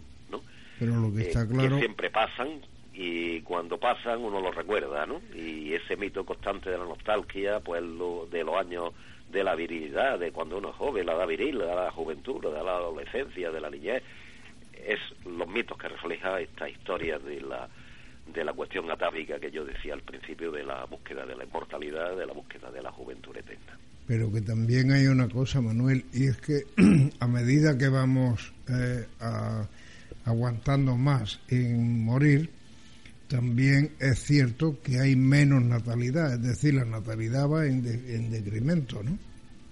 Sí, pues yo creo que son, muchas veces son las cuestiones económicas, ¿no? Las épocas de auge económico se producen los baby boom, que dicen los demógrafos, y en las épocas de crisis se reduce la natalidad de una manera tremenda, ¿no? Antes se decía que un niño traía un pan debajo del brazo, y hoy no trae un pan debajo del brazo. Hoy trae una hipoteca. por lo tanto, por lo tanto la gente se lo piensa, ¿no? Y no solamente el pan, es que tiene que echarle algo, ¿no? Entre móvil, tablet. Eso, hay muchas cosas, ¿no? Es decir, antiguamente las familias, tener hijos era una manera de de ayudar económicamente a las familias y de proteger el futuro, ¿no? Antes no había ni pensiones ni nada y al final a, a las personas tenían que cuidar los hijos la mortalidad era muy alta, la mortalidad infantil era muy alta y por lo tanto había que tener muchos niños para compensar esa mortalidad infantil, ¿no? Y al final, cuando llegara uno a ser un viejo, pues que tuviera uno los hijos suficientes que trabajaran para mantener a, las personas mayores. Eh, eso, esa inseguridad se ha perdido en parte, lógicamente, ¿no? Y eso reduce, evidentemente, la, el pensamiento de la, de la hoy una de la, de la natalidad. Eh, hoy, antiguamente, un niño con 7, 8 años se incorporaba al mundo del trabajo y hoy, por desgracia, no se incorporan mucho hasta los 30 o 30 y tantos años. Eh, el asunto ha cambiado, ¿no? Sí, ha cambiado bastante, sí.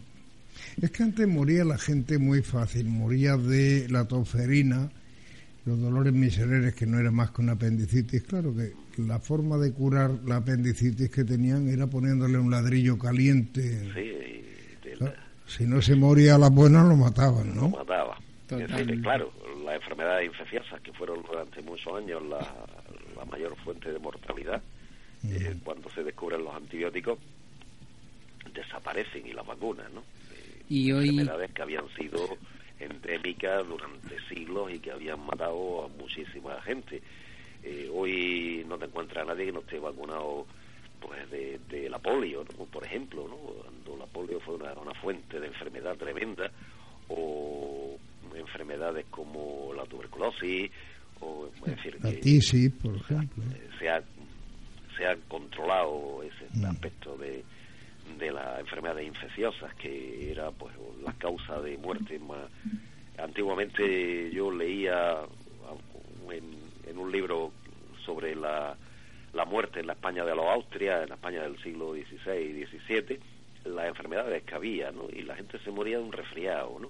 Un resfriado que se convertía en una pulmonía o una neumonía y, duraba tres días, ¿no? Hoy nadie se muere de un resfriado, ¿no? O casi nadie pero en aquella época pues, era lo normal. como tú bien citabas, eh, un apendicitis era muerte segura. Se mm. producía una ruptura, se rompía el apéndice, se producía una infección generalizada y, adiós, ¿no? Hoy es que la manera de curarla también, Manuel, era claro, horrible. desconocimiento absoluto de, la medicina. Imagínate, yo me acuerdo de crío que le ponían a un niño que tenía apendicitis, que iba a tener una peritonitis segura, le ponían un ladrillo caliente en la, en el- la parte baja del vientre. Aquello lo que hacía era que ah, llamaba mucho más la infección que tenía el tío dentro, ¿no? Sí, eh, el, bueno, el conocimiento, es decir, fijaros que el conocimiento de, los microbios es muy, muy moderno, es decir, prácticamente final del siglo XIX, ¿no? Eh, Pasteur, ¿no? Es decir, fundamentalmente el, testimonio de los, el, el conocimiento de, de los microbios. Eh, antes eh, las enfermedades las, las hacían, las originaban pues los malos aires y las alteraciones y tal. Yo recuerdo, eh, eh, hablando de, de enfermedades, una epidemia de peste en Motril, que como creían que era por los malos aires, quemaban en las calles romero y tomillo para aromatizar eh, el, el aire y con eso eh, evitaron la peste. Evidentemente la peste no tenía que ver nada con los malos aires. Fijaros, el nombre de malaria, una de las grandes enfermedades, viene de la palabra italiana malaire, ¿no? Es decir, eh, que indudablemente eso forma parte de, de las culturas y ese mundo de las enfermedades y de mm, corta vida pues hace que en esa época medievales y la edad moderna y tal los mitos de la fuente de la juventud y la, inmortalidad y tal o sea estén muy extendidos en, en las creencias de, de las leyendas de, Hoy de- del mundo actualizado a los tiempos de hoy, pues es la medicina estética, lógicamente, Eh, la eso que, la lleva la, la de la, juventud. de la juventud a veces, a veces, ¿no? la evolución.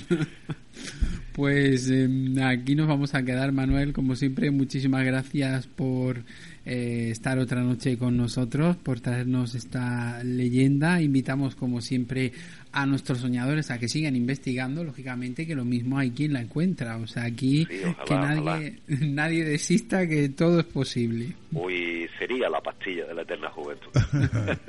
Acuérdate que yo estoy aquí, tráeme una. ¿no? Eso es. Pues lo dicho, Manuel. Muchísimas gracias y buenas noches. Gracias, buenas noches. Un Un, abrazo, abrazo muy grande, para Manuel. vosotros y para todos los oyentes de Ladrones de Sueños. Y que el año te sea pro- propicio, ¿no? Efectivamente. Para todos. Gracias, Emilio. Gracias, Buenas Javier. noches. Buenas noches.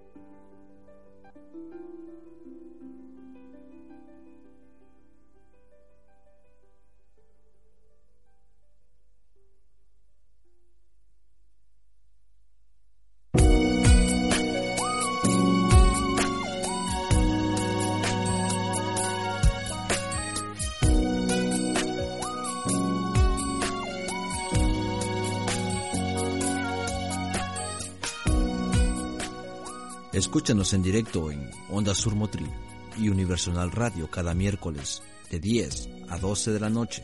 Y si no puedes, en diferido a través de las distintas emisoras que nos emiten en su parrilla, como es Edenex Radio, Mundo Insólito Radio, la radio de la historia, y en plataformas como Evox, iTunes o Google Podcasts, entre otras.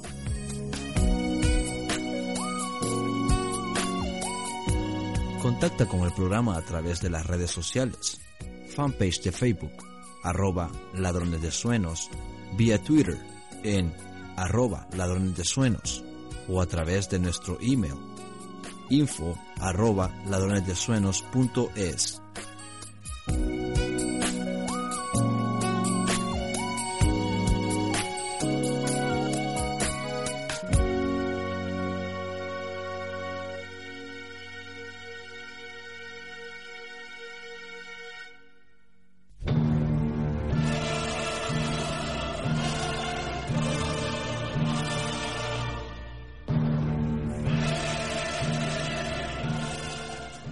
En Ladrones de Sueños, Crónicas Documentadas, con Fermín Mayorga, donde conoceremos casos insólitos ocurridos a lo largo de la historia.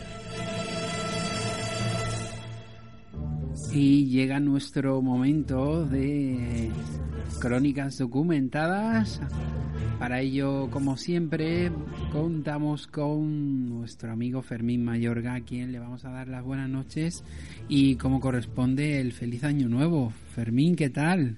¿Qué tal? Muchas gracias. Feliz año nuevo. Buenas noches a todos. Buenas tardes a los amigos de América. Y nada, esperemos que este año pues venga repleto ¿no? de, felicidad, que es lo importante, y sobre todo de salud. Que si no hay salud, de luego vale el resto de proyectos que tengamos en mente. salud, que es la base de todo para poder hacer todo lo, lo, bueno que deseamos, tanto nosotros como los propios oyentes, etcétera. Así que Emilio, feliz año. A la señorita del palco número 5, lo mismo. Feliz año. Y aquí estamos, hoy con un tema que me parece muy potente y muy interesante, sin duda alguna. Yo eh, te saludo como te corresponde, Fermín, amigo mío, con todos los honores.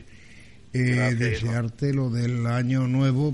Ya estamos a, tantos y tantos de, enero, ya hay casi mañana 16. Claro. Que digo que te habrán echado los reyes algo bueno, ¿no? Pues trabajo, que ya es un buen regalo. Yo creo que los días que vivimos, el trabajo, yo creo que es la mejor recompensa que se puede pedir. Exactamente. Mm. Trabajo y bueno, eso es importante. Por lo tanto, el regalo ha sido, ha sido importante. Están trabajando, además, en un lugar diferente. Ya no estoy en Madrid, ahora estoy en mi, tierra, en Extremadura, trabajando precisamente en mi pueblo. Te he visto en Facebook muy, muy lanzado, con muchas muchos proyectos gastronómicos extraordinarios y felices y te auguro un futuro espléndido y extraordinario. Que así sea, esa es la historia. Pero el misterio, el misterio no lo abandonamos, ¿eh? Ahí sigue. Está claro, eso, eso va innato contigo. Claro, totalmente innato. Así es. Bueno, pues lunas de sangre, ¿no? Es el tema para esta noche. Sí, la verdad es que me encontré con alguna documentación relativa a testimonio ¿no? de, de incas y aztecas eh, relacionado con el tema de, de las lunas de sangre y lo que estos eh, pensaban al, al, respecto y la verdad es que me pareció muy interesante digo pues mira voy a indagar voy a bucear un poquito más y vamos a intentar sacar a la luz algo que sea interesante no entonces em, bueno comienzas a bucear comienzas a bucear y como las lunas de sangre las lunas esa luna roja no que a veces eh, suceden inmensas lunas que a través de un eclipse no se conforman con ese color eh, bueno pues eh, en generaciones anteriores y en civilizaciones anteriores que visualizaban también este tipo de, eclipse de lunas rojas de lunas de sangre eh, pues tenían en torno a ello también sus supersticiones y tenían también sus creencias. De hecho bueno pues los propios egipcios no cuando presenciaban un eclipse de, de estas características esa luna roja, pues eh, entendía, ¿no? Entre otras muchas cosas, que eh, algo no bueno eh, iba a suceder y por lo tanto todos procuraban alarmar, gritar en torno a, la luna, bueno, pues como llamando la atención, ¿no? De, de, sus dioses para, para precisamente transmitirle, ¿no? Que realmente no estaban en contra de, de ellos, ni que nada malo iban a hacer contra, contra nadie, ni que contra sus propios eh, deidades, sino que seguirían, eh, pues eso, ahí perennes ante, ante sus eh, doctrinas. Y claro, la luna roja pues acumula en torno a, las diferentes culturas, inclusive en época actual, muchísimas supersticiones, ¿no? Y las hay, por ejemplo, em, relacionadas con, con las catástrofes naturales, que se creen, digamos, que son las más frecuentes, con los augurios, ¿no? de, de desgracia, algo muy muy arraigado en muchísimas civilizaciones como el pueblo judío por ejemplo y también bueno pues con la fertilidad el embarazo como la creencia por ejemplo de que una embarazada que, que se exponía ¿no? a, un, eclipse pues tendría un niño maldito un niño con malformaciones poco menos que un hijo de, del diablo. Así lo creían los propios eh, judíos no en, su momento. Eh, la luna roja por ejemplo bueno pues eh, eh, las hay relacionadas eh, culturalmente hablando con lo que son las catástrofes también em, que se creen más frecuentes, eh, por ejemplo, como los propios terremotos, los propios maremotos en un momento determinado y que en distintas culturas, bueno, pues pensaban que realmente todo esto venía derivado y anunciado por el satélite y ese color tan tan sangriento y es frecuente, por ejemplo, que bueno, pues en esas civilizaciones eh, antiguas, como hemos dicho antes, los incas, eh, por ejemplo, pues creyesen que por un jaguar y e, era, digamos, el que realmente había había creado ese tono de color en, en la luna, porque eh, los espíritus de los jaguares luchaban, ¿no? Contra contra el satélite que ellos muchas veces, ¿no? Lo, lo entendían como su propio su propio dios y bueno, ahí también te encuentras, por ejemplo, a los mayas, ¿no? que para, para ellos una, una luna de sangre era la evidencia eh, de, la lucha entre los propios dioses. Y ellos ellos mismos salían también como los egipcios pues a tirar petardos digamos de la época a golpear eh, pucheros a hacer ruidos pues precisamente para evitar no que, que el sol eh, no se comiese a, a la luna eran, eran esas supersticiones que hacen que, bueno, pues este fenómeno natural, que hoy vemos que es un fenómeno natural, pues en otro momento que se desconocía todo esto, la gente lo interpretase de otra manera, ¿no? Como aquellos que, por ejemplo, podían pensar que, que era el fin del mundo. De hecho, hoy en día hay sectas que inclusive utilizan, eh, cuando hay satélites, perdón, cuando hay este tipo de presencias de lunas rojas, pues para anunciar eh, a sus eh, parroquianos, digamos, que el fin del mundo está ahí, está a la vuelta de la esquina, ¿no? Y por lo tanto hay que estar preparados. Y siempre que llega una luna roja, eh, pues toca hablar, toca hablar también del fin del mundo, porque según la Biblia, eh, bueno, pues será una de las señales de que mm, el juicio final precisamente va a estar próximo. Y bueno, pues hay varios, hay varios pasajes que, que la describen, ¿no? Por ejemplo, en los Hechos de los Apóstoles se te dice que el sol se convertirá en tinieblas, y la luna en sangre, antes de que venga en gran y notable eh, el día del Señor. Y también en Apocalipsis, por ejemplo, te dice que hubo un gran terremoto y el sol se volvió negro como paño de saco de pelo y la luna se volvió como de sangre. Por lo visto, inclusive en algunas islas británicas eh, se cree que, por ejemplo, si señalas eh, de alguna manera con, con el dedo o señalas con determinados elementos em, a, la Luna, eh, esto puede eh, traer también bueno, pues algunos problemas para la, para la ciudadanía. De hecho, eh, dentro de, lo que son las Islas Británicas, creían precisamente que si señalabas nueve veces a, precisamente a una luna roja, se te cerrarían las puertas del paraíso, así tal cual, ¿no?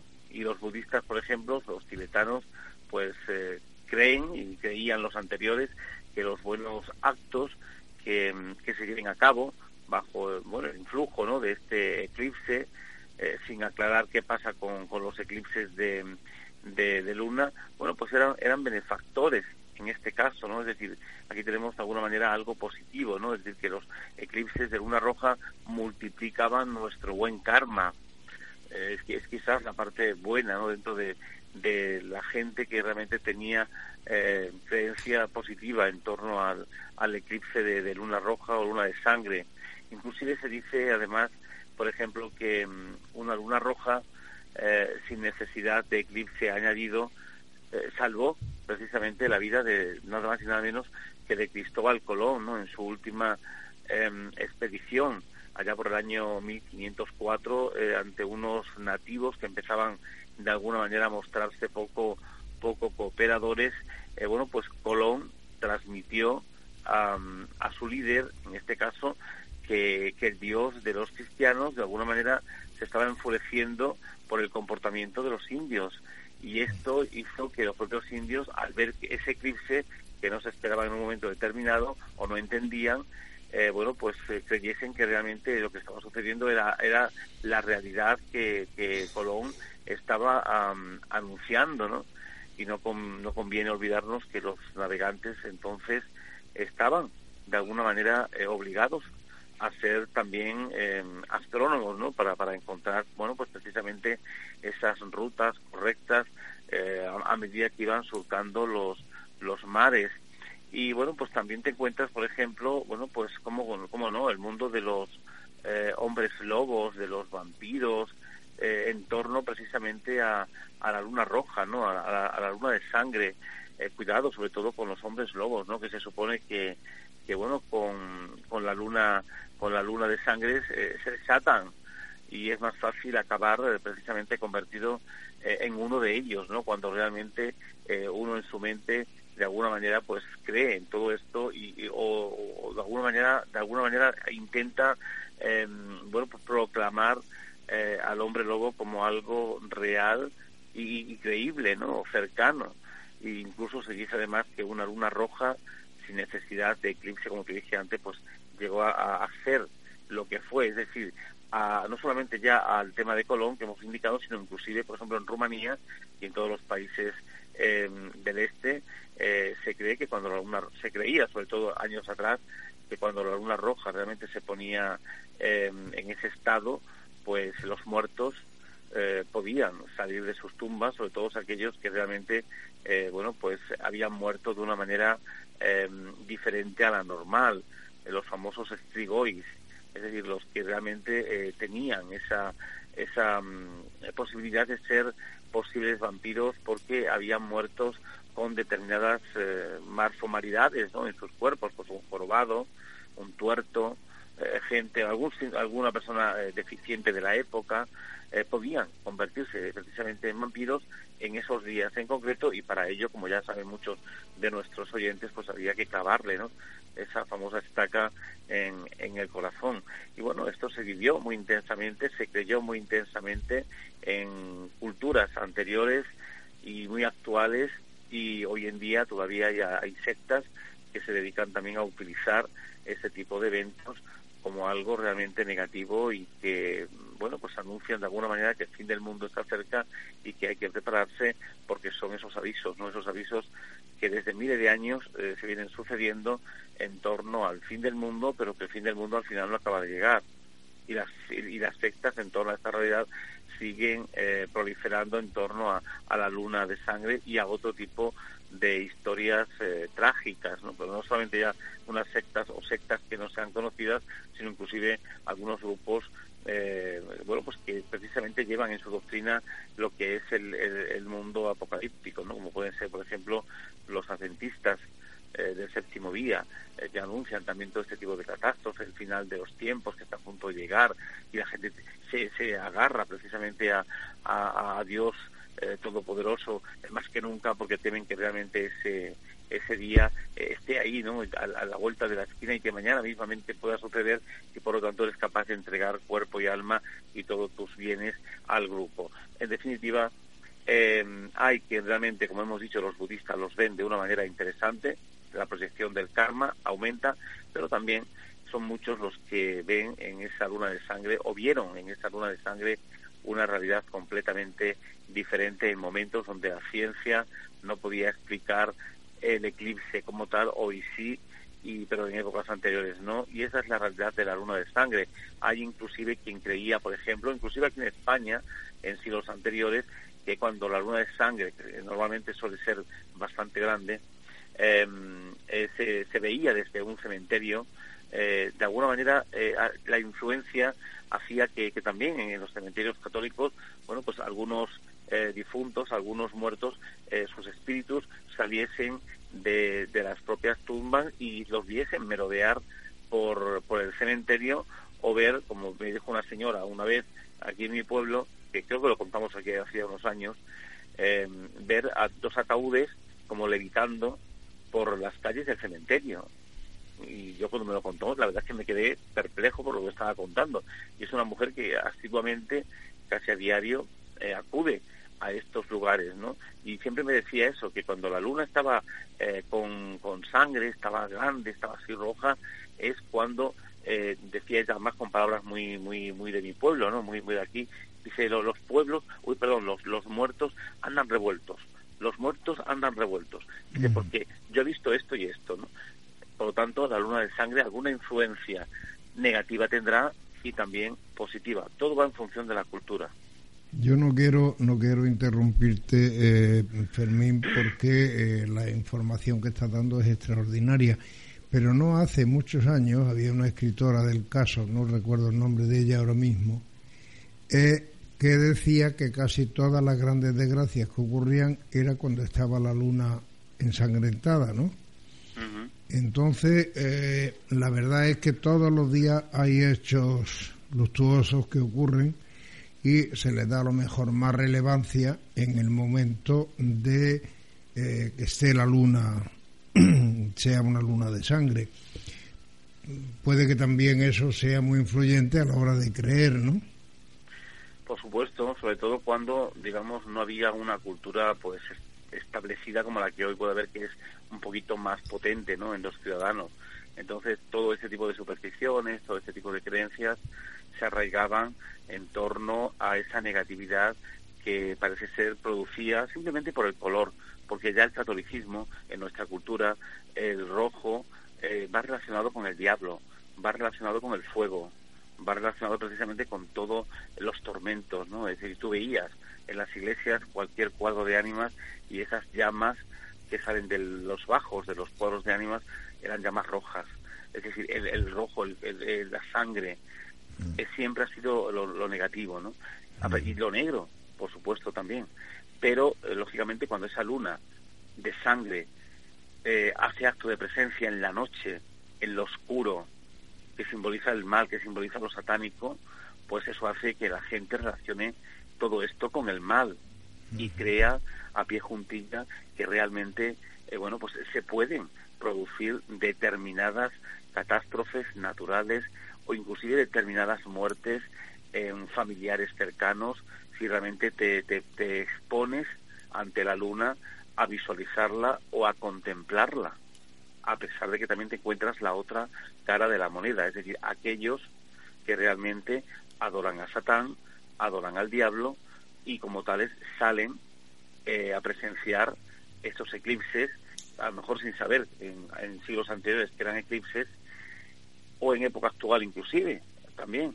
Y es una manera también de adorar la presencia del príncipe de las tinieblas, del emperador de los infiernos, ¿no? del diablo, en definitiva. Es decir, tiene muchas connotaciones en función de la cultura en nuestra cultura sería a lo mejor algo como esto que estamos transmitiendo ahora mismo, pero no nos olvidemos también, por ejemplo, como eh, hay culturas que al ser diferentes eh, ven algo positivo, como ya hemos indicado, ¿no? Con los budistas y el karma. Es decir, todo va en función de la, de la cultura y del momento, del momento, ¿no? Y de quien imparta la formación cultural, ¿no? Exactamente, la superstición es eso, es precisamente eh, creer en algo que no se puede demostrar. Por eso es superstición. Efectivamente. Así es, y, lo curioso eh, es las múltiples interpretaciones, ¿no? En cierta forma, que, que pueden recibir. Claro, por supuesto, ¿no? Porque ahí tenemos ya los hechos que hemos indicado, por ejemplo, de, de la Biblia, y por supuesto eso luego se, se digamos se dirige directamente al cerebro del cristiano de, raza que, o judío, en este caso, que al visualizar y leer esos párrafos en los templos, pues lógicamente eh, ya están persuadidos de que cuando haya una luna de sangre, una superluna, como se la suelen también llamar, pues lógicamente em, traiga esas controversias, ¿no? Y, de hecho al principio de la civilización, pues era un símbolo eh, apocalíptico, es decir, la luna de sangre, ¿no? Siempre mm. según estos estos libros religiosos como, como la, Biblia. Es una figura que, que hace precisamente aparición en momentos, como dije antes, oscuros y de revelaciones, que, que, hace, bueno, pues llamado poco menos que, o una llamada poco menos que al fin de los tiempos, ¿no? Y a la llegada del, del, del juicio final.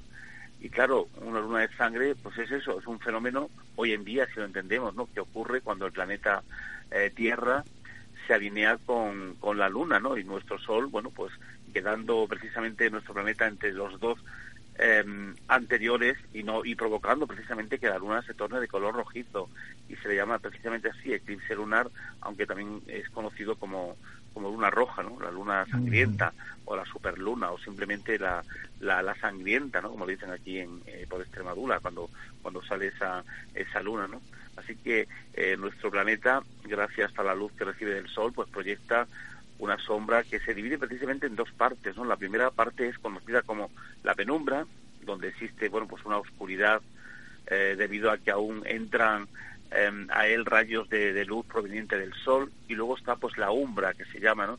situándose en la zona central de la penumbra donde no ingresa ningún rayo de luz y el fenómeno se produce cuando la Tierra está perfectamente alineada o a punto de estarlo con el Sol y la Luna, ¿no? Teniendo en cuenta que, que, nuestro planeta debe estar entre los otros dos cuerpos y la Luna lo que hace eh, es su paso a través de, la penumbra y luego por la umbra la cual no está completamente oscura y esto se debe a que la luz solar recibida del otro lado de la Tierra es absorbida por nuestro planeta eh, solo en tonos azules y verdes, por lo que nuestra atmósfera, siempre según los científicos, es elemento determinante para los eclipses lunares y rebota el color rojo y hace que la luna, bueno, pues lo, lo refleje y así se, se conforma y se, se crea este eclipse lunar al que históricamente se le ha conocido pues como luna de sangre, ¿no?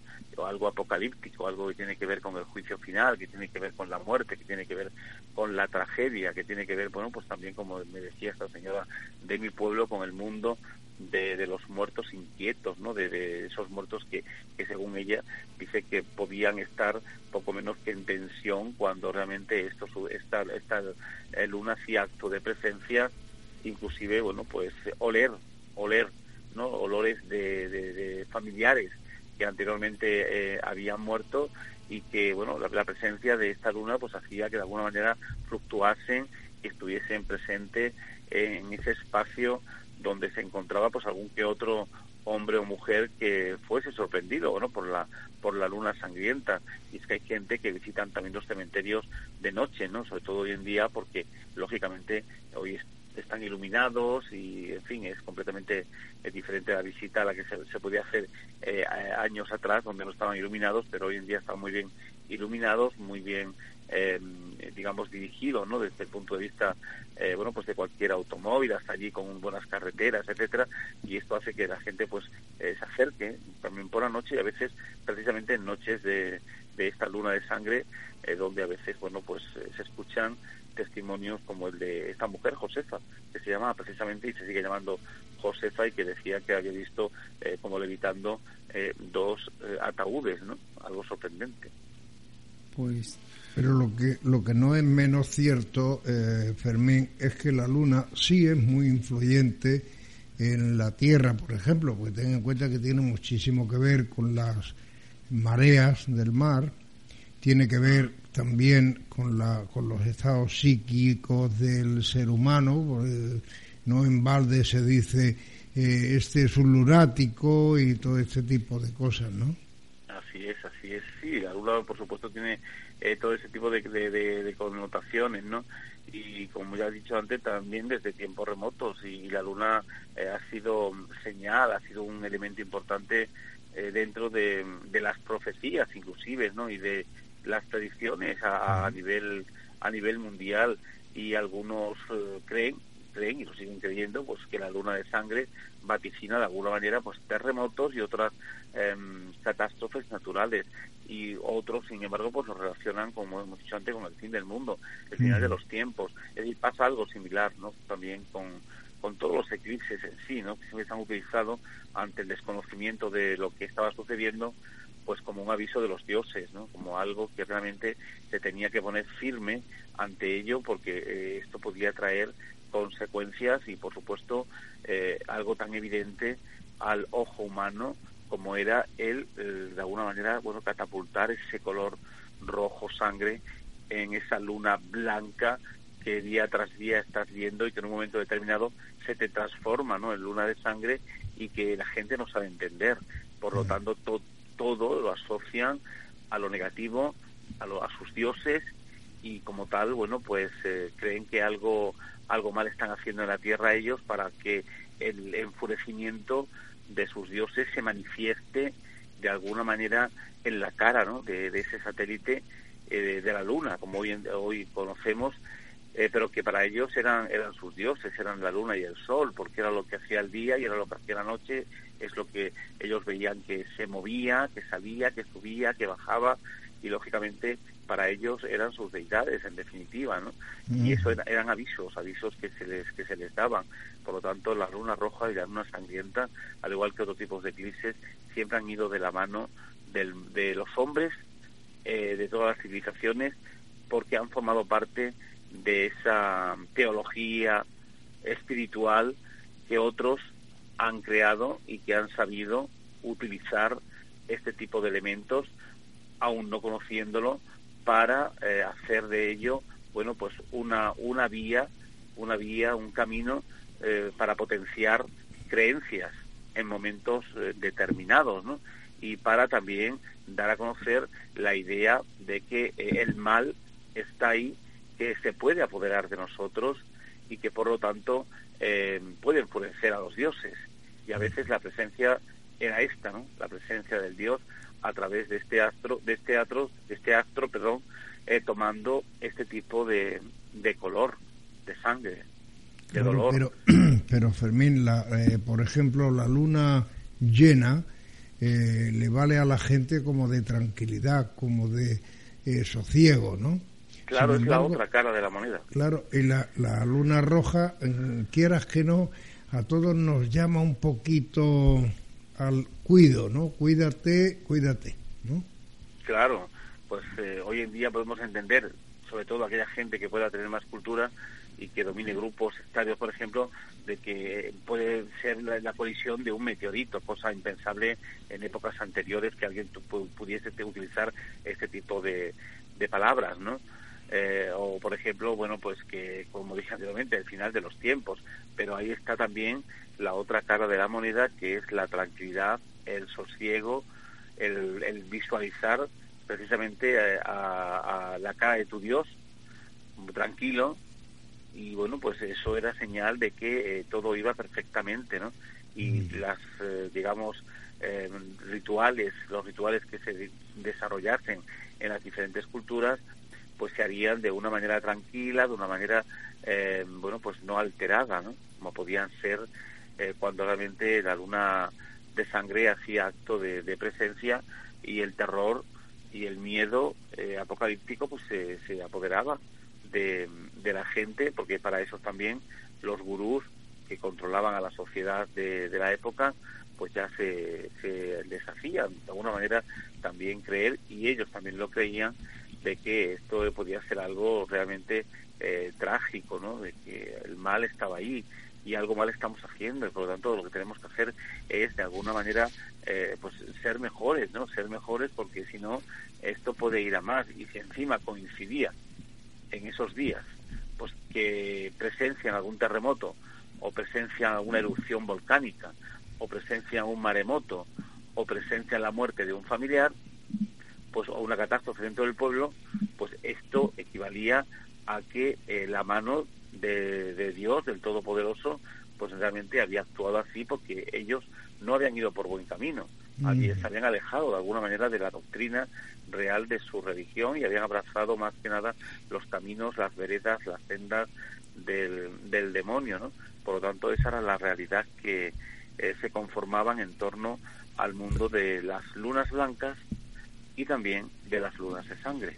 Pues sí, ahí mm, va a quedar porque hay múltiples interpretaciones, múltiples sentimientos y como bien ha apuntado también Emilio, pues em, el tema está cuando la luna es blanca, la luna es roja, en fin, eh, quédate la que cortar, seguro. Sí, además es un tema que seguramente estaremos más pendiente a partir de ahora cuando conocemos estas creencias, ¿no?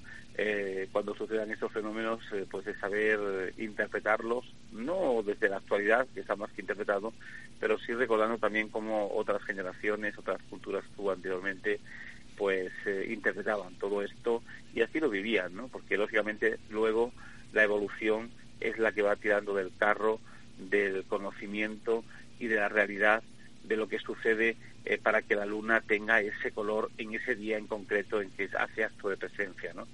Pero eso, eso lo dan los siglos, lo da la evolución, lo da la cultura que poco a poco se va eh, adquiriendo y lógicamente eh, hoy en día pues nadie podría presagiar nada negativo ni nada malo en torno a una luna sangrienta. Totalmente. Pues Fermín, muchísimas gracias por acompañarnos otra noche más, por ilustrarnos de esta manera, con tanto detalle, sobre todas estas interpretaciones eh, sobre estas mm, lunas sangrientas. Y desearte, pues eh, ya esa cuenta atrás para nuestra próxima cita con esas crónicas documentadas que, como siempre, pues también nos ilustras. Pues nada, un placer como siempre, ahí estaremos y y que nuestro arcángel o nuestro ángel de la guarda, como decimos dentro de nuestra cultura, pues esté ahí y realmente, bueno, pues que las lunas de sangre no, no, no nos activen eh, para guiarnos por malos caminos, que a veces también en pleno siglo XXI eh, o XXII, 21 en este caso, no 22, pues a veces hay quien también toma esos derroteros, ¿no? Así que procuremos que el ángel de la guarda esté ahí y nos esté aconsejando siempre para bien y no para mal. Ah, y por supuesto también que la señorita del palco número 5, que sé que está por ahí, ah, no sé si comiendo patatas fritas o alguna lata de sardinas. Ya a estas horas ha terminado la no sé, no sé. Pues que tenga cuidadito, que las lunas de sangre están por ahí. que las lunas no nos persigan con maldad y que nos den felicidad y tranquilidad y si es posible de camino una primitiva con 300 millones que tampoco vendría. También, también, también es verdad, también podemos creer en eso, en todo ese tipo de, esta historia, pues necesidades. Recibe un beso de la señorita del palco número 5, ¿vale? Pues muy bien, un, beso para ella también. un abrazo muy grande, Fermín. Buenas noches. buenas noches, gracias. Hasta. Hasta luego.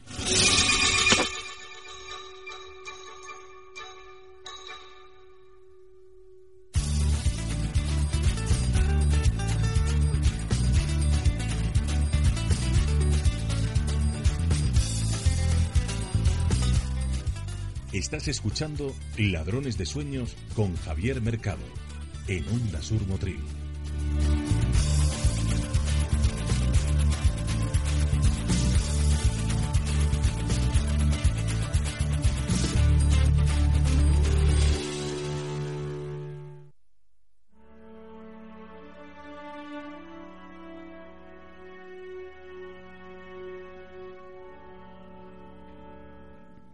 Y esto que suena, pues ya nos anuncia mm, la hora feliz. La hora feliz para algunos, para nosotros es triste, porque mañana tenía que ser miércoles otra vez, Javier. Bueno, bueno, vamos. Yo lo que sí que quisiera antes de que nos despidamos, porque ahí hoy hay que felicitar a gente. Por ejemplo, pues a nuestro amigo José Cabrera de Salobreña, que ya está bastante mejor de su eh, operación. Me alegro muchísimo. Porque está eh, francamente muy recuperado. Felicitar también, como no, a Milagros porque ha finalizado la temporada y el niño pues no ha tenido ningún incidente. Que también es importante. Desagradable, sino que, en fin, ahora ya que siga con los entrenamientos y con los líos, y que, pero ya no tiene el bicho delante. Ah.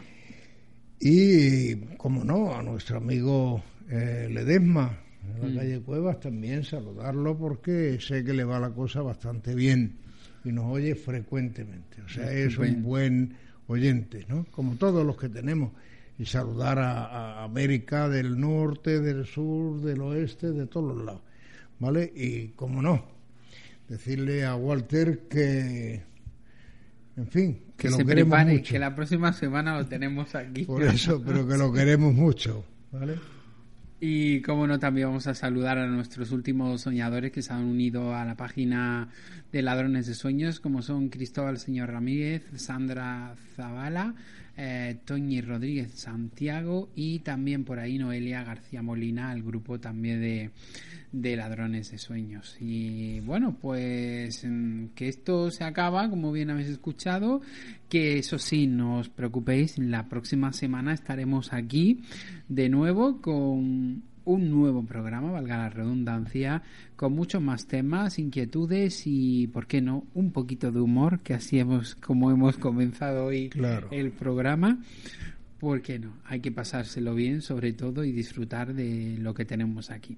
Nos llena de orgullo y satisfacción que sean todos felices. Eso, ahí está. Y le vamos a desear una buena noche, una buena tarde a todos nuestros amigos de América que nos escuchan eh, en directo y luego pues a los que nos escuchen en diferido a través de las distintas plataformas, pues que disfruten de ese ratito que nos dedican y nos escuchan. Nos encontramos el próximo miércoles. No faltéis a la cita a las 10 en punto de la noche. Reparto de besos y abrazos para todo el mundo. Buenas noches.